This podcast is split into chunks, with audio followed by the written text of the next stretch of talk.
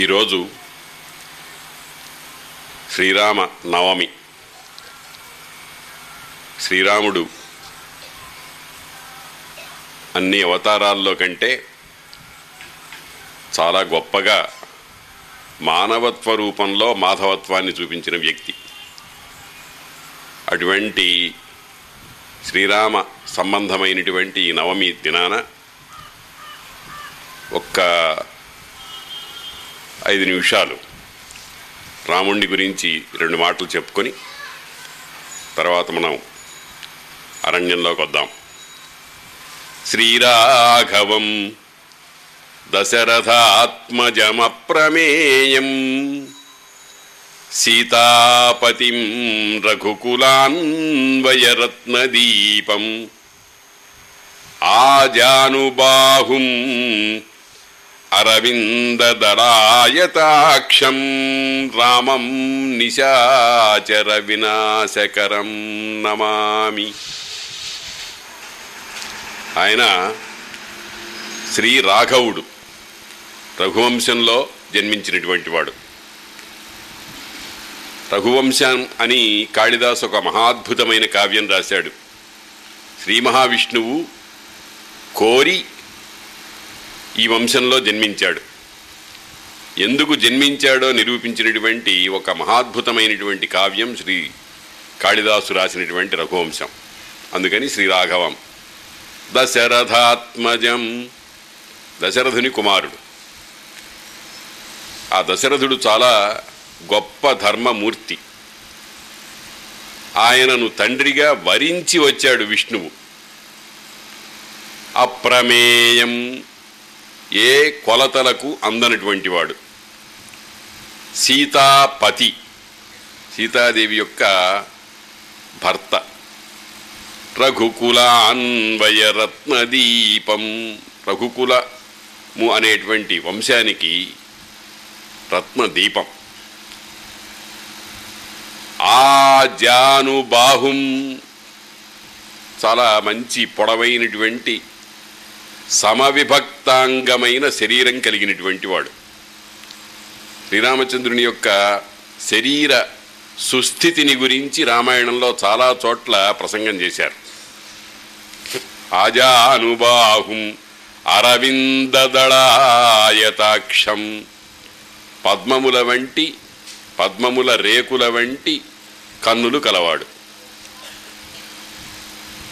పద్మము పంకజము. అంటే బురదలో పుడుతుంది కానీ బురద అంటనిది. ఆ స్ఫూర్తితో ఆయన కళ్ళను అరవిందములతో పోలుస్తారు. అరవిందదళాయతాక్షం రామం నిశాచర వినాశకరం. ఆయన భూలోకానికి ఎందుకు వచ్చాడు అని అంటే రాక్షస సంహారం కోసం వచ్చాడు. రావణాసుర సంహారం చేసి మళ్ళీ కొన్నాళ్ళు రాజ్య పరిపాలన చేసి వెళ్ళిపోయినాడు. రాక్షస నిశాచర వినాశకరం. అటువంటి శ్రీరామచంద్రుడికి నమామి నమస్కారం చేస్తున్నాను అని మనమందరం కూడా ఈ ప్రత్యేక సందర్భంలో శ్రీరామచంద్రుణ్ణి శ్రీరామచంద్రుని వైభవాన్ని సూక్ష్మంగా స్మరించుకోవడం బాగుంటుంది అని నేను ఈ శ్లోకాన్ని ఇవాడ కొంచెం సేపు వ్యాఖ్యానం చేశాను. మనం అరణ్యకాండలో ఉన్నాం. నిన్న ఋష్యశృంగుడి కథ చెప్పుకున్నాం. ఈ అరణ్యకాండలో మనం అనుకున్నాం చాలాసార్లు అనుకుంటున్నాం మళ్ళీ మళ్ళీ అనుకుంటున్నాం. ఎన్నో పవిత్రమైన ప్రదేశాల యొక్క వర్ణన అత్యద్భుతమైన చరిత్ర కలిగినటువంటి మహానుభావుల యొక్క కథలు మనకి ఇందులో కనిపిస్తూ ఉంటాయి. పుణ్య పురుషులను నిరంతరము మనం స్మరిస్తూ ఉండాలి. పుణ్యానిమాన్ పరమభాగవతాన్ స్మరామి అని అన్నారు పరమ భాగవతులను నిరంతరము మనం స్మరించుకుంటూ ఉండాలి. స్మరణ అంటే మనస్సులో పె పెట్టె. మెదడులో ఒక పెట్టె ఉంటుందన్నమాట. జ్ఞాపకాలు. ఆ జ్ఞాపకాల్లో తుచ్చములు నశ్వరములు అయినటువంటి విషయాల్ని తోసిపారేసి నిత్యములు సత్యములు అయినటువంటి విషయాలన్నింటినీ కూడా ఆ పెట్టెలో భద్రపరచుకోవాలి. అందులో నుంచి అవసరమైనప్పుడల్లా ఒక్కొక్క మహానుభావుణ్ణి ఒక మహాత్ముణ్ణి ఒక ఆదర్శప్రాయమైన జీవితం గడిపినటువంటి వాణ్ణి పుణ్య పురుషులను స్మరించుకుంటూ ఉండాలి. ఎందుకనంటే అటువంటి స్మరణ వలన మన జీవితంలో మన జీవన విధానంలో ఒక విశిష్టత ఏర్పడుతుంది. ఏదో పుట్టాము పెరిగాము వెళ్ళిపోయినాము అనేటువంటి మార్గంలో కాకుండా చాలా విశిష్టమైనటువంటి ప్రవృత్తి మనలో ఏర్పడుతూ ఉంటుంది. అందుకనే పెద్దవాళ్ళందరూ కూడా ఈ పురాణ కథల్ని వీటినన్నింటినీ కూడా రికార్డ్ చేసి మనకు అందించారు. వాళ్ళని మనం స్మరించుకుంటూ ఉండాలి. ఆ ఋష్యశృంగుడు అంతకు ముందుండేటువంటి అగస్త్యుడు మొదలైనటువంటి మహానుభావులందరూ కూడా వాళ్ళ యొక్క ప్రవృత్తిని వాళ్ళు ఎంత గొప్పవాళ్ళో అయినా ఎంత త్యాగశీలురో. గొప్పవాళ్ళు అందులో ఏమీ సందేహం లేదు. కానీ ఆ గొప్పతనం వాళ్ళకి భౌతికమైన సంపదలని అనుభవించాలి అనేటువంటి భావన లేదు. వాళ్ళు నిరంతరము త్యాగశీలం. అన్నిటినీ అనుభవిస్తారు. ఒక్క క్షణంలో వాటిని తోసవతల పారేయగలరు. అటువంటి మహాత్ములు వాళ్ళే మహాత్ములు. మహాత్ములు అంటే గొప్ప ఆత్మ బుద్ధి విశేషం కలిగినటువంటి వారు అని. మహాత్ములు ఎవరో కొన్ని వేల సంవత్సరాలకు ఒకరో ఇద్దరో పుడుతూ ఉంటారు. అనేకులు పుడుతూ ఉంటారు చనిపోతూ ఉంటారు. భర్తృహరి ఒక మాట అన్నాడు మేడిపండు లోపల పురుగులులాగా ఏ విధమైన విశిష్టత లేకుండా పుడుతూ నశిస్తూ ఉంటారు. ఇద్దరు మాత్రమే కొనియాడదగినటువంటి జీవితం కలిగిన వారు అని ఓ పద్యం భర్తృహరి సుభాషితాల్లో మనకు కనిపిస్తుంది. కాబట్టి ఈ మహానుభావుల యొక్క చరిత్రలన్నీ మనం జాగ్రత్తగా తెలుసుకోవాలి. అందులో ముఖ్యంగా చాలా ప్రసిద్ధి ప్రచారం కలిగిన కథలు చాలా ఉంటాయి. అంతగా పది మందికి తెలియకుండా ఉండేటువంటి కథలు కొన్ని ఉంటాయి. వాటి మీద మనం దృష్టి పెట్టాలి. ఎందుకనంటే ఇప్పుడు హరిశ్చంద్రుడు ఉన్నాడు రంతిదేవుడు ఉన్నాడు ఇంకా మహానుభావులైనటువంటి వాళ్ళు చాలామంది ఉన్నారు. వాళ్ళ చరిత్ర ఏదో ఒక విధంగా మనకు తెలుస్తూనే ఉంటుంది. కానీ అంత ప్రచారానికి రాకుండా మహాకార్యాలు సాధించినటువంటి వాళ్ళు కొంతమంది ఉంటారు. వాళ్ళని గురించి తెలుసుకోవాలి. అంటే ప్రసిద్ధులైన వాళ్ళతో పాటు సహపంక్తిలో కూర్చోదగిన యోగ్యత ఉన్నటువంటి మహానుభావులు ఉన్నారే వాళ్ళని మనం విస్మరించకూడదు వాళ్ళని వెనక్కి తోసేయకూడదు. అందుకోసమని మరికొన్ని కథలు మనం ఈరోజు చెప్పుకుంటాం. ముఖ్యంగా అరణ్య పర్వంలో ధర్మరాజు సాధించినటువంటి పుణ్యము అనంతమైనటువంటిది. సర్వతీర్థ అభిగమము. ఎక్కడ ఎక్కడ పుణ్యక్షేత్రం ఉందో పుణ్య దైవం ఉందో వాటినన్నిటినీ కూడా చూసుకుంటూ వెళ్ళాడు.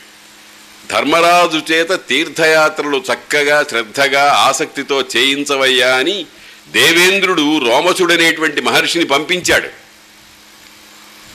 త్రిలోకాధిపతి అయినటువంటి దేవేంద్రుడు ఆ పని చేసి పంపించాడు. ఇగో ఆ భాగంలో ఆయన తీర్థయాత్రలు చేస్తూ ఉంటే ఒక్కొక్క ఘట్టం దగ్గర ఒక్కొక్క ప్రత్యేకమైనటువంటి విశేషాలు ఉంటాయి ఇవాళ మనకు ఆ రకమైనటువంటి విశేషాల్లో మొట్టమొదటిగా మనకు తటస్థపడుతున్నది పరశురాముడు. ఆయన పేరు రాముడే నిజానికి. అది కూడా ఇవాళ బాగానే ఉంది. రామ శ్రీరామ నవమి నాడు మరొక రాముడి యొక్క చరిత్రని మనం చూస్తున్నాం. రాముడు పరశురాముడు బలరాముడు ముగ్గురు రాములు. వీళ్ళకి నిజానికి ముగ్గురికి ఒకటే పేరు. కానీ వాళ్ళని వేరుగా మనం గుర్తించడానికి వీలుగా ఏం చేశారంటే ఆయనకి పరశు అని ఈయనకి బల అని పేరు ఎక్కువగా తగిలించారు. సరే శ్రీరామచంద్రుడికి పట్టాభిరాముడు కోదండరాముడు అయోధ్యరాముడు దశరథరాముడు మొదలైనటువంటి పేర్లు చాలా ఉన్నాయనుకోండి. ఇప్పుడు మనం పరశురాముడి గురించి తెలుసుకుంటాం. పరశురాముని ప్రస్తావన ఎందుకు వచ్చిందంటే ధర్మరాజు పాండవులు వాళ్ళ పరివారం అంతా కూడా మహేంద్రగిరి అనేటువంటి పేరు కలిగినటువంటి ఒకనొక ప్రదేశానికి వచ్చారు. ఆ మహేంద్రగిరిలో అది పరశురాముని యొక్క స్థానం స్థావరం. పరశురాముడు ఎంత మహానుభావుడో మహాత్ముడో మనకు తెలుస్తుంది. ఆ మహేంద్రగిరి ఎందే నివాసం చేసుకున్నాడు. అట్లా నివాసం చేసుకోవటానికి ఒక ప్రత్యేకమైనటువంటి కారణం ఉంది. అది మనం కథలో వస్తుంది. ఈ మహర్షులందరూ కూడా ఈ పాండవులందరూ కూడా మహేంద్రగిరి దగ్గరికి వచ్చిన తర్వాత అక్కడ పరశురామ అనుయాయులు పరశురాముణ్ణి సేవించేవాళ్ళు పరశురాముని ఉపాసించేటువంటి మహర్షులందరూ అక్కడ ఉన్నారు. వాళ్ళందరూ కూడా ఒక ఒక ప్రత్యేకమైన సన్నివేశం కోసం ఎదురు చూస్తున్నారు. ఏమిటంటే ఒక నెలలో ఒక ప్రత్యేకమైనటువంటి దినాన పరశురాముడు ఎప్పుడో అవతారాన్ని సమి పరిసమాప్తి చెందించినటువంటి పరశురాముడు స్వయంగా వచ్చి అందరికీ దర్శనమిస్తాడట. దానికోసం ఎదురు చూస్తున్నారు అక్కడ ఉండేటువంటి వాళ్ళందరూ కూడా. అటువంటి సందర్భంలో వీళ్ళు వెళ్ళారు. అక్కడ పరశురామునికి నిత్య సన్నిహితుడైనటువంటి అకృతవ్రణుడు అనేటువంటి ఒక పేరు కలిగిన మహర్షి ఉన్నాడు. కొన్ని కొన్ని పేర్లు చాలా అందంగా ఉంటాయి. అకృత వ్రణుడు ఎవ్వరికీ ఎప్పుడు ఏ గాయము చెయ్యనివాడు అని అర్థం దానికి. ఇతరులను ఎప్పుడూ ఇతరుల్ని బాధపట్టలేదు. బాధ రెండు రకాలు. దేహ బాధ మనోబాధ. ఒక మాట అంటే చాలు. ఒక్కొక్కసారి ఒక మాట అంటే అవతలవాడి యొక్క హృదయం కవిలిపోతుంది కుళ్ళిపోతుంది దుఃఖపడతాడు. అందుకని మాట శరీరానికి పెట్టిన బాధ కంటే మాట కలిగించేటువంటి బాధ చాలా ఎక్కువ. అందుకని ఆ మహానుభావుడికి వ్యాసుల వారు అంటే సిద్ధంగా ఉన్నదనుకోండి అకృతవ్రణుడు అని పేరు పెట్టారు. ఎవ్వరికి ఎప్పుడు ఏ గాయము చెయ్యనివాడు. గాయం అంటే దేహానికే కాదు మనస్సుకు కూడా. అటువంటి అకృతవ్రణుణ్ణి సమీపించి ధర్మరాజు స్వామి పరశురాముల వారు చాలా గొప్పవారని విన్నాము. వారు దర్శనం కూడా ఇస్తారట. వారి చరిత్ర నాకు చెప్పండి అని అంటే మహానుభావ చాలా గొప్పవాడివి నీవు. మా పరశురాముడు చాలా మహాత్ముడు.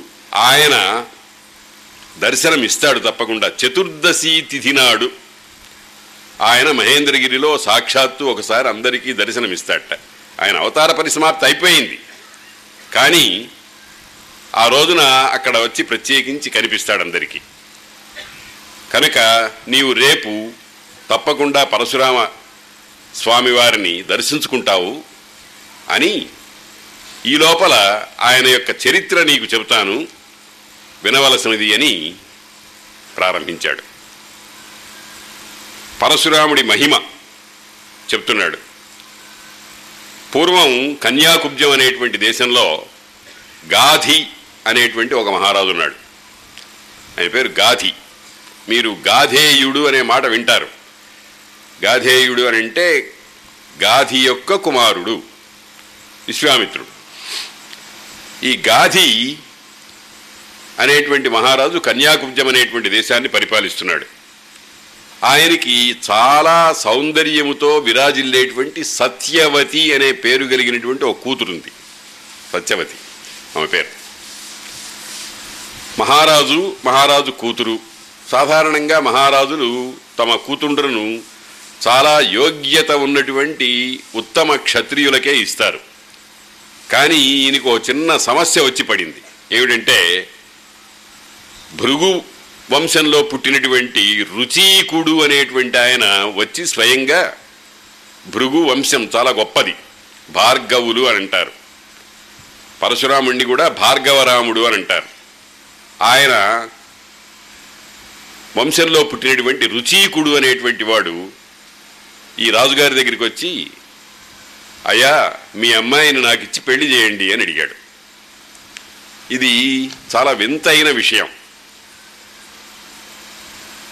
పాతకాలంలో యోగ్యమైనటువంటి శీలము వయస్సు కులము రూపము అయినటువంటి కన్యను వెతికి తెచ్చుకునేవారు. ఇప్పుడు కూడా కన్యా దానం చేసేటప్పుడు వరుడు నలుగురు ఉత్తములైనటువంటి శీలం కలిగినటువంటి వాళ్ళని పంపిస్తాడు. కన్యా వరణం కోసం. ఫలానా అబ్బాయి ఒక మంచి యోగ్యమైనటువంటి స్త్రీని కోరుతున్నాడు అని వెతుక్కురమ్మని పంపిస్తూ ఉంటాడు. ఇప్పుడు లాంఛనంగా చేస్తున్నాం పాతకాలంలో ముందరే ఒక ఐదారు నెలల ముందర పంపించేవాళ్ళు. వాళ్ళు అన్నీ విచారణ చేసుకుని తీసుకొచ్చి ఆమెను చెప్పేవాళ్ళు తర్వాత సంబంధాలు అవి నిశ్చయమవుతూ ఉండేవి. ఇక్కడ రుచీకుడు తన కూతుర్ని తన తనకు భార్యగా ఈ గాధి అనే మహారాజు యొక్క కూతుర్ని సత్యవతిని డైరెక్ట్గా వచ్చి అడిగాడు. అడిగితే రాజుగారికి ఇది ఒక మింగుడుబడని వెలక్కాయ పచ్చి వెలక్కాయ గొంతులో పడింది అంటూ ఉంటారు. చూడండి అటు దిగదు ఇటు రాదు. ఆ రకంగా ఏం చేయాలి అని అంటే ఆయన ఏం చేశాడంటే అయ్యా ఒక చెవి మాత్రము నల్ల కలువ వంటి రంగు కలిగినదై ఉండాలి. దేహమంతా చంద్రకాంతి వలె తెల్లగా మిలమిలలాడిపోతూ ఉండాలి. అటువంటి ప్రత్యేక లక్షణం కలిగినటువంటి గుర్రాలు వెయ్యి మాకు తీసుకొచ్చిస్తే మా అమ్మాయి నీకు భారీగా ఇస్తాను అని అడిగాడు. ఇది మా వంశాచారం ఇటువంటిది. మా మా ఇళ్ళల్లో ఎప్పుడైనా ఒక అమ్మాయిని ఎవరైనా వరిస్తే వాళ్ళకు ఏదో ఒక ఉంకువ తీసుకురావాలి. నాకు కావాల్సింది ఏమిటంటే ఒక చెవి నల్ల కలువ రంగు లాంటి రంగుతో మెలమెలలాడిపోతూ ఉండాలి. తక్కిన శరీరం అంతా చంద్రుని వలె తెల్లగా కాంతివంతంగా ఉండాలి. అటువంటి గుర్రాలు నాకు వెయ్యి కావాలి. ఆ వెయ్యి తీసుకొచ్చి ఇస్తే మా అమ్మాయిని నీకు ఇచ్చి పెళ్ళి చేస్తాను అని అన్నాడు. ఇదేమిటంటే సాధారణంగా అవతలి వారి సామర్థ్యాన్ని పరీక్షించడానికి అతడు సమర్థుడా కాదా అనేది తెలుసుకోవాలి. వరుడు అని కదా అంటున్నాం మనం. వరుడు అంటే ఎన్నుకోబడినవాడు. అతని యొక్క సామర్థ్యాన్ని మనం జాగ్రత్తగా పరిశీలించి చేస్తున్నాం. కాబట్టి అది అటువంటి గుర్రాలు నాకు కావాలి. అంటే అట్లా తెచ్చి ఇవ్వగలిగితే ఓ మునీంద్ర. ఎందుకంటే ఈయన సాధారణమైన వ్యక్తి కాడు. గొప్పటికే గొప్ప తపస్సు చేసి మునులలో శ్రేష్ఠుడుగా పేరు ప్రఖ్యాతులు పొంది ఉన్నాడు. కాబట్టి తీసుకురావాలి. అని అంటే నీకు ఈ అమ్మాయిని తప్పకుండా పెళ్ళి చేసుకోవాలి అనే కోరిక ఉన్నట్టయితే అటువంటివి తీసుకురా అని అంటేను ఆయన వెంటనే వెళ్ళి వరుణదేవుణ్ణి ప్రార్థించాట వరుణదేవుడంటే జలాధిపతి. జలములకన్నిటికీ కూడా అధిపతి అయినటువంటి వరుణుడు పశ్చిమ దిక్ పాలకుడు అంటారు ఆయన్ని. ఒక్కొక్క దిక్కుకి ఒక్కొక్క పాలకుడు ఉంటాడు. తూర్పునకు ఇంద్రుడు దక్షిణానికి యముడు పడమట వరుణుడు ఉత్తరానికి కుబేరుడు అట్లాగే ఇంకా నాలుగు మూలలకు కూడా అగ్ని నిరుతి వాయువు ఈశానుడు అని వీళ్ళందరినీ దిక్పాలకులు అంటారు. అటువంటి వరుణదేవుణ్ణి ప్రార్థించాడు తపస్సు చేసి. ఆ వరుణదేవుడికి నివేదించుకున్నాడు. మనం అప్లికేషన్ పెట్టడం అంటామే ఆ రకంగా అయ్యా నాకు ఇటువంటి గుర్రాలు వెయ్యి కావాలి. ఇదే ఇదే లక్షణం ఉండాలి.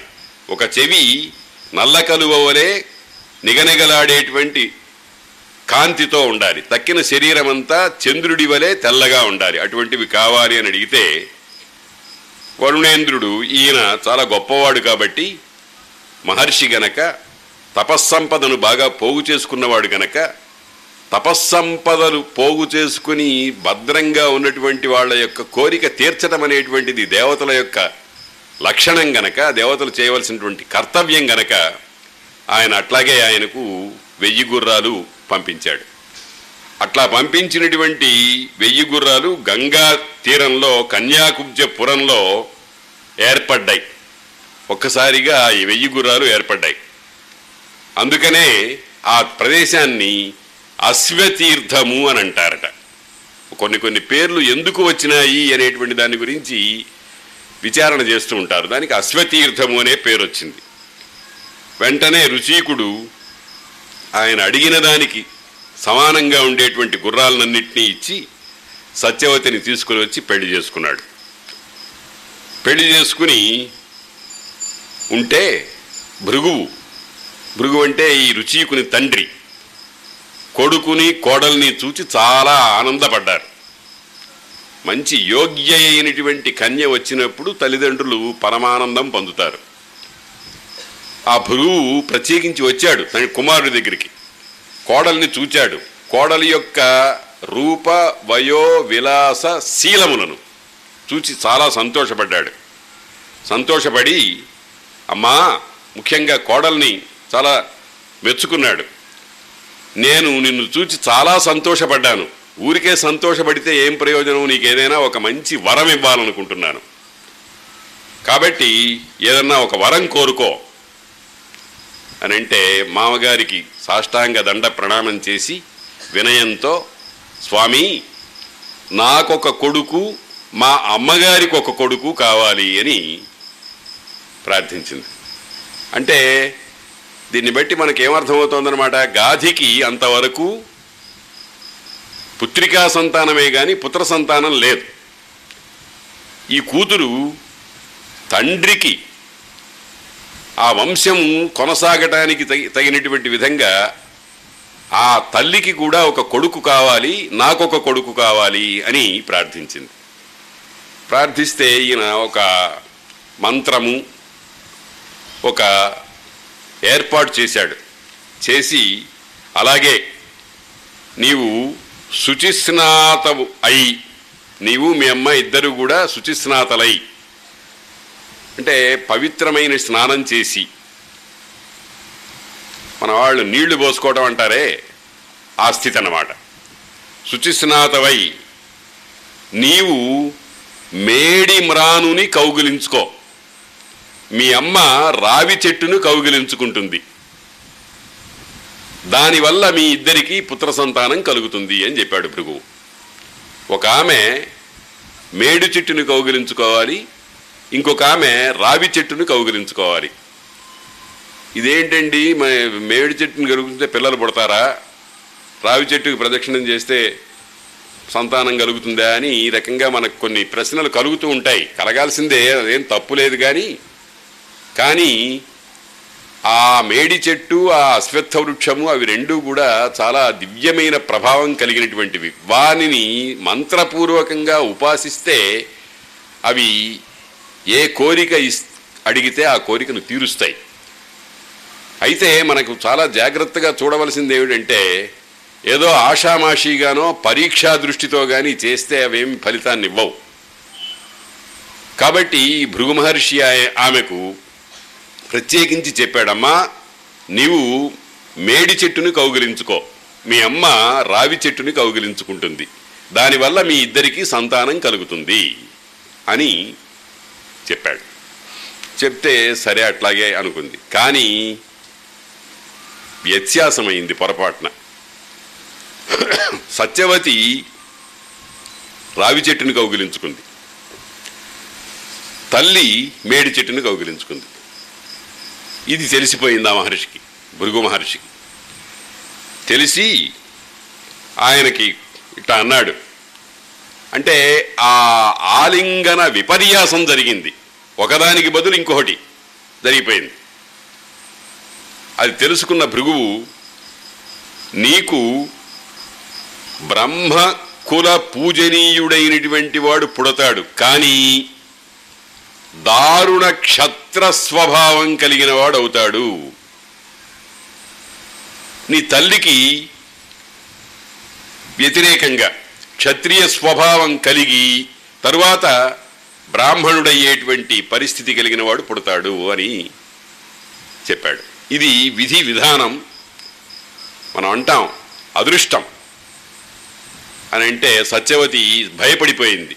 ఎందుకనంటే దారుణ క్షత్రుడు క్షత్ర లక్షణం కలిగినటువంటి వాడు పుడతాడు అనేటప్పటికీ నేను బ్రాహ్మణ బాలకుడు కావాలి అని అనుకున్నాను విప్రుడు కావాలి వాడు అంటే విద్యావంతుడు పరమార్థ దృష్టి కలిగిన వాడు కావాలి అని అనుకుంటే వాడు దారుణమైన క్షత్ర. క్షత్ర అంటే హింసేగా. క్షత్రుడు క్షత్రియుడంటే యుద్ధాలు చేయాలి వాడిని చంపాలి వీడిని పొడవాలి ఇటువంటి లక్షణాలన్నీ నేను క్రూర చిత్తుడైతే నేను సహించలేను. కాబట్టి నీ అనుగ్రహ విశేషం చేత ఆ కుమారుడు నాకు మనుమడు అయ్యేట్టుగా చూడు. పుత్రుడు మాత్రం బ్రహ్మజ్ఞాన సంపన్నుడైనటువంటి వాడు మాత్రమే కావాలి. అని అంటే సరే అట్లాగే అని ఒప్పుకున్నాడు భృగు. అదిగో ఆ విధంగా సత్యవతికి రుచీకుడికి జమదగ్ని అనే పేరు కలిగినటువంటి కుమారుడు పుట్టాడు. జమదగ్ని. ఆ పేరు చూడండి ఎంత బాగుందో. జమత్ అగ్ని. యాజ్వల్యమానంగా వెలిగిపోతూ ఉండేటువంటి అగ్ని. అగ్ని కాల్చివేసే స్వభావం కలిగినదే కాదు పవిత్రం చేసే స్వభావం కలిగింది కూడాను. అటువంటి జమదగ్నికి తండ్రి రుచీకుడు తల్లి సత్యవతి. ఆమెకు అంటే సత్యవతి తల్లికి విశ్వామిత్రుడు పుట్టాడు. ఆ త- ఆ కథ తర్వాత మనకు వస్తుంది. ఇప్పుడు ప్రస్తుతం మనం పరశురామ సంబంధమైనటువంటి కథలో ఉన్నాం కాబట్టి ఇప్పుడు జమదగ్ని అనేటువంటి వాడు పుట్టాడు. జమదగ్ని పుట్టాడు పెరిగాడు. వాళ్ళకి పుట్టినప్పటి నుంచి తపస్సే. పుట్టినప్పటి నుంచి పరమార్థము వైపే దృష్టి. బాల్యము నుండి అదే. వాళ్ళు ఎప్పుడూ కూడా భౌతికమైన భోగభాగ్యాలు అనుభవించాలి అనేటువంటి దృష్టి ఉన్నవాడు కాదు. పరమార్థమే. కాబట్టి ఆ జమదగ్నికి పెరుగుతున్నాడు తపస్సు చేసుకున్నాడు. ప్రసేనజిత్తు అనేటువంటి ఒక రాజుగారి కుమార్తె రేణుక అనేటువంటి దాన్ని వివాహం చేసుకున్నాడు.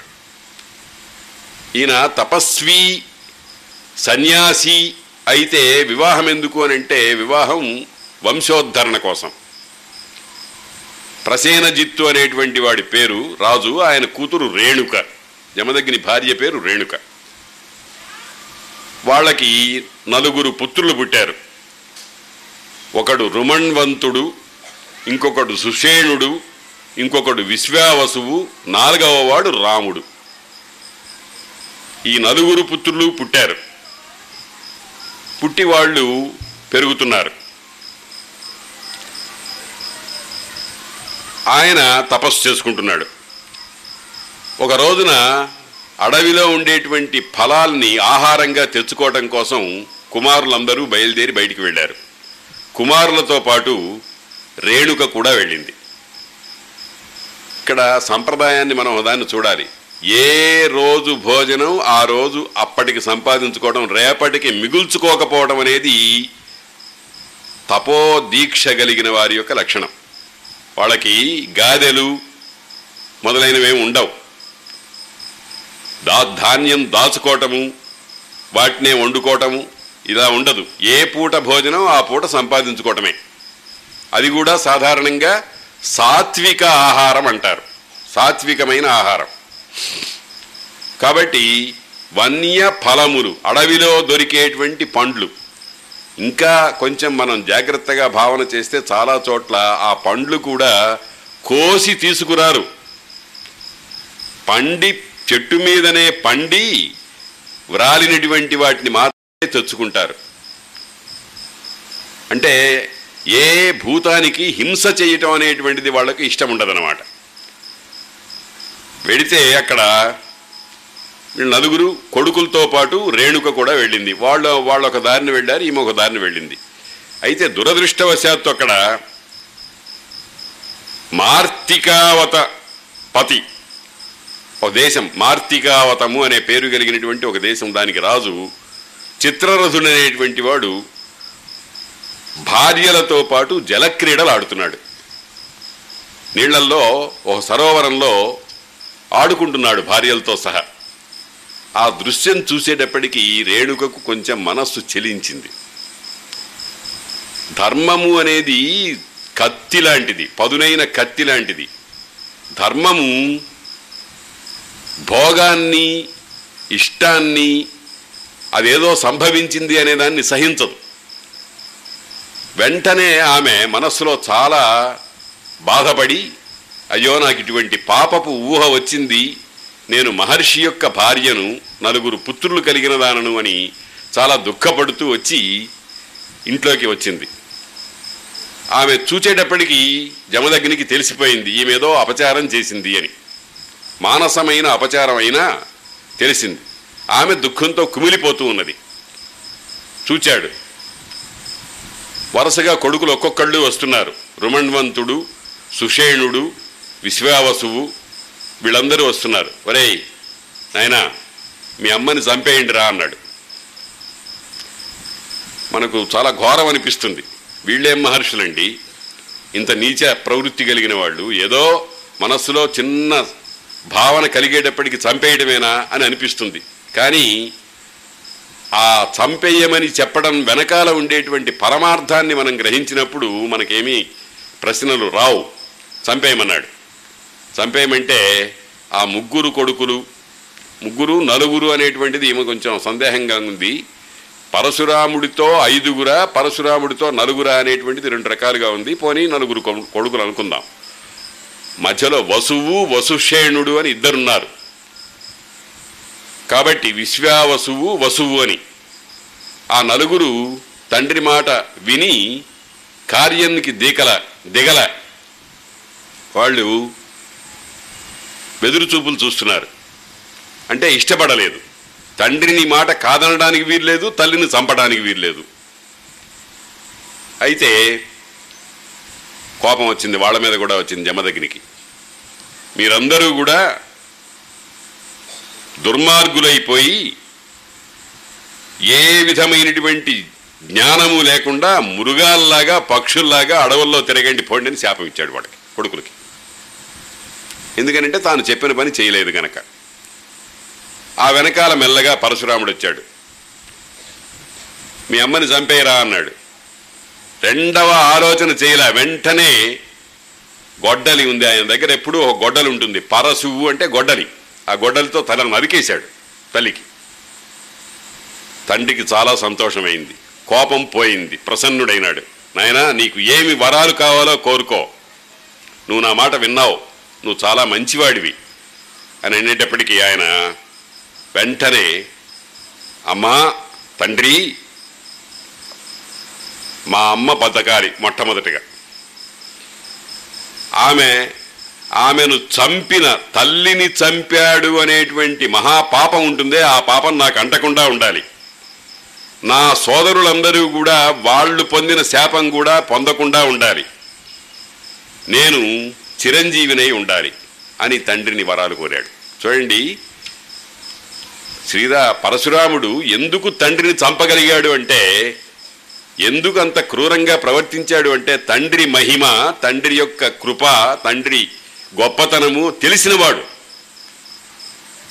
అది అందువల్ల అతడు చంపమంటే చంపేసేసాడు ఎట్లాగో బతికించుకోవచ్చు కదా అని. ఇక్కడ మనం కొంచెం తాత్వికంగా ఆలోచిస్తే తల్లిని చంపడం అంటే తల్లి తలపులో ఉన్నటువంటి దుష్టభావాన్ని తీసివేయటం అని అర్థం. అది సాధించి మళ్ళీ తల్లిని సంపాదించుకున్నాడు. అన్నలకు ఏ విధమైనటువంటి పాపం అంటకుండా చూశాడు. తనకు తల్లిని చంపిన దోషం పాపం లేకుండా చూసుకున్నాడు. ఇవన్నీ జమదగ్ని చేయగలిగాడు. ఎందుకనంటే అతని యొక్క తపస్సంపద అటువంటిది. దాన్నే ఏమంటారంటే వంశక్రమాగతంగా వచ్చేటువంటి పుణ్యము. భగీరథుడు గంగాదేవిని భూలోకానికి తీసుకొస్తే ప్రజలందరూ కూడా అందరూ సంతోషపడ్డారు. బ్రహ్మ రుద్రాదులు అందరూ కూడా వచ్చారు. అబ్బా ఎంత గొప్పవాడివయ్యా నువ్వు ఎంత మహానుభావుడివయ్యా. ఏమైనా సరే ఎక్కడో ఆకాశంలో ఉండేటువంటి గంగాదేవిని భూలోకంలోకి తీసుకొచ్చావు కదయ్యా. అని అంటే అతను అంటాడు నేనెంత నా తపమెంత నా పితృదేవతల తపస్సంతా వచ్చి నాలో ఫలించింది అని అంటాడు. ఎంత మహానుభావుడో చూడండి. అలాగే పరశురాముడు తల్లిని చంపిన తల్లిని బతికించుకున్నాడు. తండ్రి మహిమ తెలిసినవాడు కాబట్టి. ఇదంతా జరిగిన తర్వాత ఒక రోజున కార్తవీర్యార్జునుడు అనేటువంటి హైహయ వంశపు రాజు హైహయ వంశం అని ఒక రాజవంశం. అతడు కృతవీరుడు అనేటువంటి వాని కుమారుడు కార్తవీర్యుడు వాడికి అర్జునుడని పేరు. మన అర్జునుడు కాకుండా అతని ఇంకొక అర్జునుడు. అతనికి ఒక ప్రత్యేకత ఏమిటంటే ఒకానొక మహర్షి యొక్క సేవ వలన అత్యంతమైన బలపరాక్రమాలు కలిగినాయి. సహస్ర బాహువు వేయి చేతులు కలిగినవాడు. మనకు రావణాసురుడు ఇరవై చేతులు అంటేనే ఆశ్చర్యంగా ఉంటుంది. ఇరవై చేతులు ఎట్టా ఉంటాయి అని అంటే సాలె పురుగులా ఉంటాయని ఎవరో తమాషాగా అన్నారు. అలాగా ఈయనకి వెయ్యి చేతులు. ఈ వెయ్యి చేతులు కలిగినటువంటి కార్తవీర్యార్జునుడు ఒక రోజున జమదగ్ని ఆశ్రమానికి వచ్చాడు. మహర్షులు ఎవరొచ్చినా రాజులొచ్చినా ఎవరొచ్చినా సరే చక్కగా ఆతిథ్యం ఇస్తారు ఆ రాజుకి రాజు పరివారానికి అందరికీ కూడా మంచి దివ్యమైన శ్రేష్టమైన భోజనాలన్నీ పెట్టాడు జమదగ్ని తన ఆశ్రమంలో ఒక ఒక మంచి గోవు ఉంది. ఆ గోవు యొక్క మహిమ వల్ల అన్ని రకాలైనటువంటి భోజన పదార్థాలని సంపాదించి వీళ్ళందరికీ భోజనం పెట్టాడు. ఆ కార్తవీర్యుడు వాడి సేవకులు ఆ భోజనం పీకల దాకా తిని ఆ ఆశ్రమాన్నంతా చిందరవందర చేసి అక్కడ ఉండేటువంటి మహర్షులందరినీ అవమానం చేసి ఆ గోవుని పట్టుకుని వెళ్ళిపోయినారు పారిపోయినారు. వెళ్ళిపోయినారు వాళ్ళ దేశానికి. జమదగ్నికి పరమ దుఃఖం కలిగింది. చూడండి మనం తెలుగులో ఒక మాట ఉంది తిన్న ఇంటి వాసాలు లెక్క పెట్టడం అని ఇంటి వాసాలు లెక్క పెట్టడం అంటే భోజనం చేశాడు. భోజనం చేసి పైన లెక్క పెడుతున్నాడు. ఏమిట్రా అంటే మా ఇంట్లో కూడా ఇన్ని వాసాలే ఉన్నాయి ఇది మా ఇల్లేనేమో అన్నట్టవాడు ఆ రకంగా ద్రోహం తిన్న ఇంటికి ద్రోహం చేయటం అనేటువంటిది. ఈ కార్తవీర్యార్జునుడు అతి తీవ్రమైనటువంటి కోపంతో ఆ పిచ్చి వేషాలతో దాన్ని ఆ ఆవుని ఆ తీసుకుపోయి ఈ చెట్లు మొదలైన వారిని నాశనం చేసి ఆశ్రమాన్ని ఒక శ్మశానప్రాయంగా చేసి పారేశాడు. చేసి పారేసేటప్పటికీ జమదగ్ని దుఃఖపడ్డాడు. ఈ లోపల పరశురాముడు అరణ్యంలో నుంచి వచ్చాడు. వస్తే చెప్పాడు నాయనా కార్తవీర్యుడు మంచి సమర్థుడు మనమేముంది బక్క చిక్కిన దరిద్రులం. ఆయన మహారాజు. వచ్చి మన ఆవుని తీసుకుపోయినాడు. మన ఆశ్రమాన్నంతా పాడు చేశాడు అని చెప్పేటప్పటికీ పరశురాముడికి కోపం వచ్చింది. పరశురాముడు అసలే క్షత్రియ గుణాలు కలిగినటువంటి వాడు. ముందర అనుకున్నాం కదా సత్యవతి నా కొడుకులో కాకుండా కొడుకు కొడుకులో ఆ క్రౌర్యము ఆ కఠిన హృదయము మొదలైనవి పెట్టమని అడిగింది కదా. అందుకని అతడే ఈ పరశురాముడు. అతడికి వెంటనే కోపం వచ్చింది. వెళ్ళాడు. మహా తండ్రి యొక్క అనుగ్రహ విశేషం చేత చిరాయువును సంపాదించినవాడు గనక శక్తిమంతుడు గనక గండ్రగొడ్డలు తీసుకుని కార్తవీర్యుడి యొక్క వెయ్యి భుజాలు నరికి చంపి పారేశాడు ఎందుకనంటే ఏ పాపము ఎరుగనటువంటి వాడు తండ్రి అనఘుడు అనాథతాయి కరుణాత్ముడు ప్రశాంతుడు అనాగసుడు తన తండ్రి. అంటే ఏ పాపము ఎప్పుడూ ఎరగలేదు. వస్తే పిలిచి భోజనం పెట్టాడు. ఇది తప్ప ధేనువుని అడిగాడు? అడిగితే మాత్రం ఇవ్వనన్నాడు. అది నాది నా తల్లి. మా ఆవును నేను ఇవ్వను అని అన్నాడు. అంటే గుంజుకుపోయినాడు. తర్వాత కరుణాత్ముడు దయాశాలి. అంటే ఏమిటంటే నిజానికి ఈ కార్తవీర్యుణ్ణి జమదగ్ని అక్కడికక్కడే తన తపశక్తి చేత కాల్చివేయగలడు. కాల్చివేయలేదు. ఏ పాపము ఎరగనటువంటి వాడు. ఆయన్ని ఈ కార్తవీర్యుని బంటులు తమ్ముళ్ళు మొదలైన వాళ్ళందరూ కూడా ఆశ్రమానికి వచ్చారు మళ్ళీ. కార్తవీర్యుడిని చంపేసిన తర్వాత. పరశురాముడు మామూలుగా ఆయన పనుల మీద ఆయన వెళ్ళినప్పుడు ఇంట్లో ఎవరూ లేకుండా చూచి ఈ కార్తవీర్యుడు పరివారం అంతా కూడా జమదగ్నిని చంపేశారు. తల్లి రామా రామా రామా రామా అని ఇరవై ఒక్కసార్లు ఏడ్చింది. అప్పుడు పరశురాముడికి అతి తీవ్రమైన కోపం వచ్చింది. ఇరవై ఒక్క పర్యాయాలు క్షత్రియులు దుర్మార్గులైన క్షత్రియులు ఎవరైతే ఉన్నారో వాళ్ళందరినీ కూడా సర్వసంహారం చేశాడు.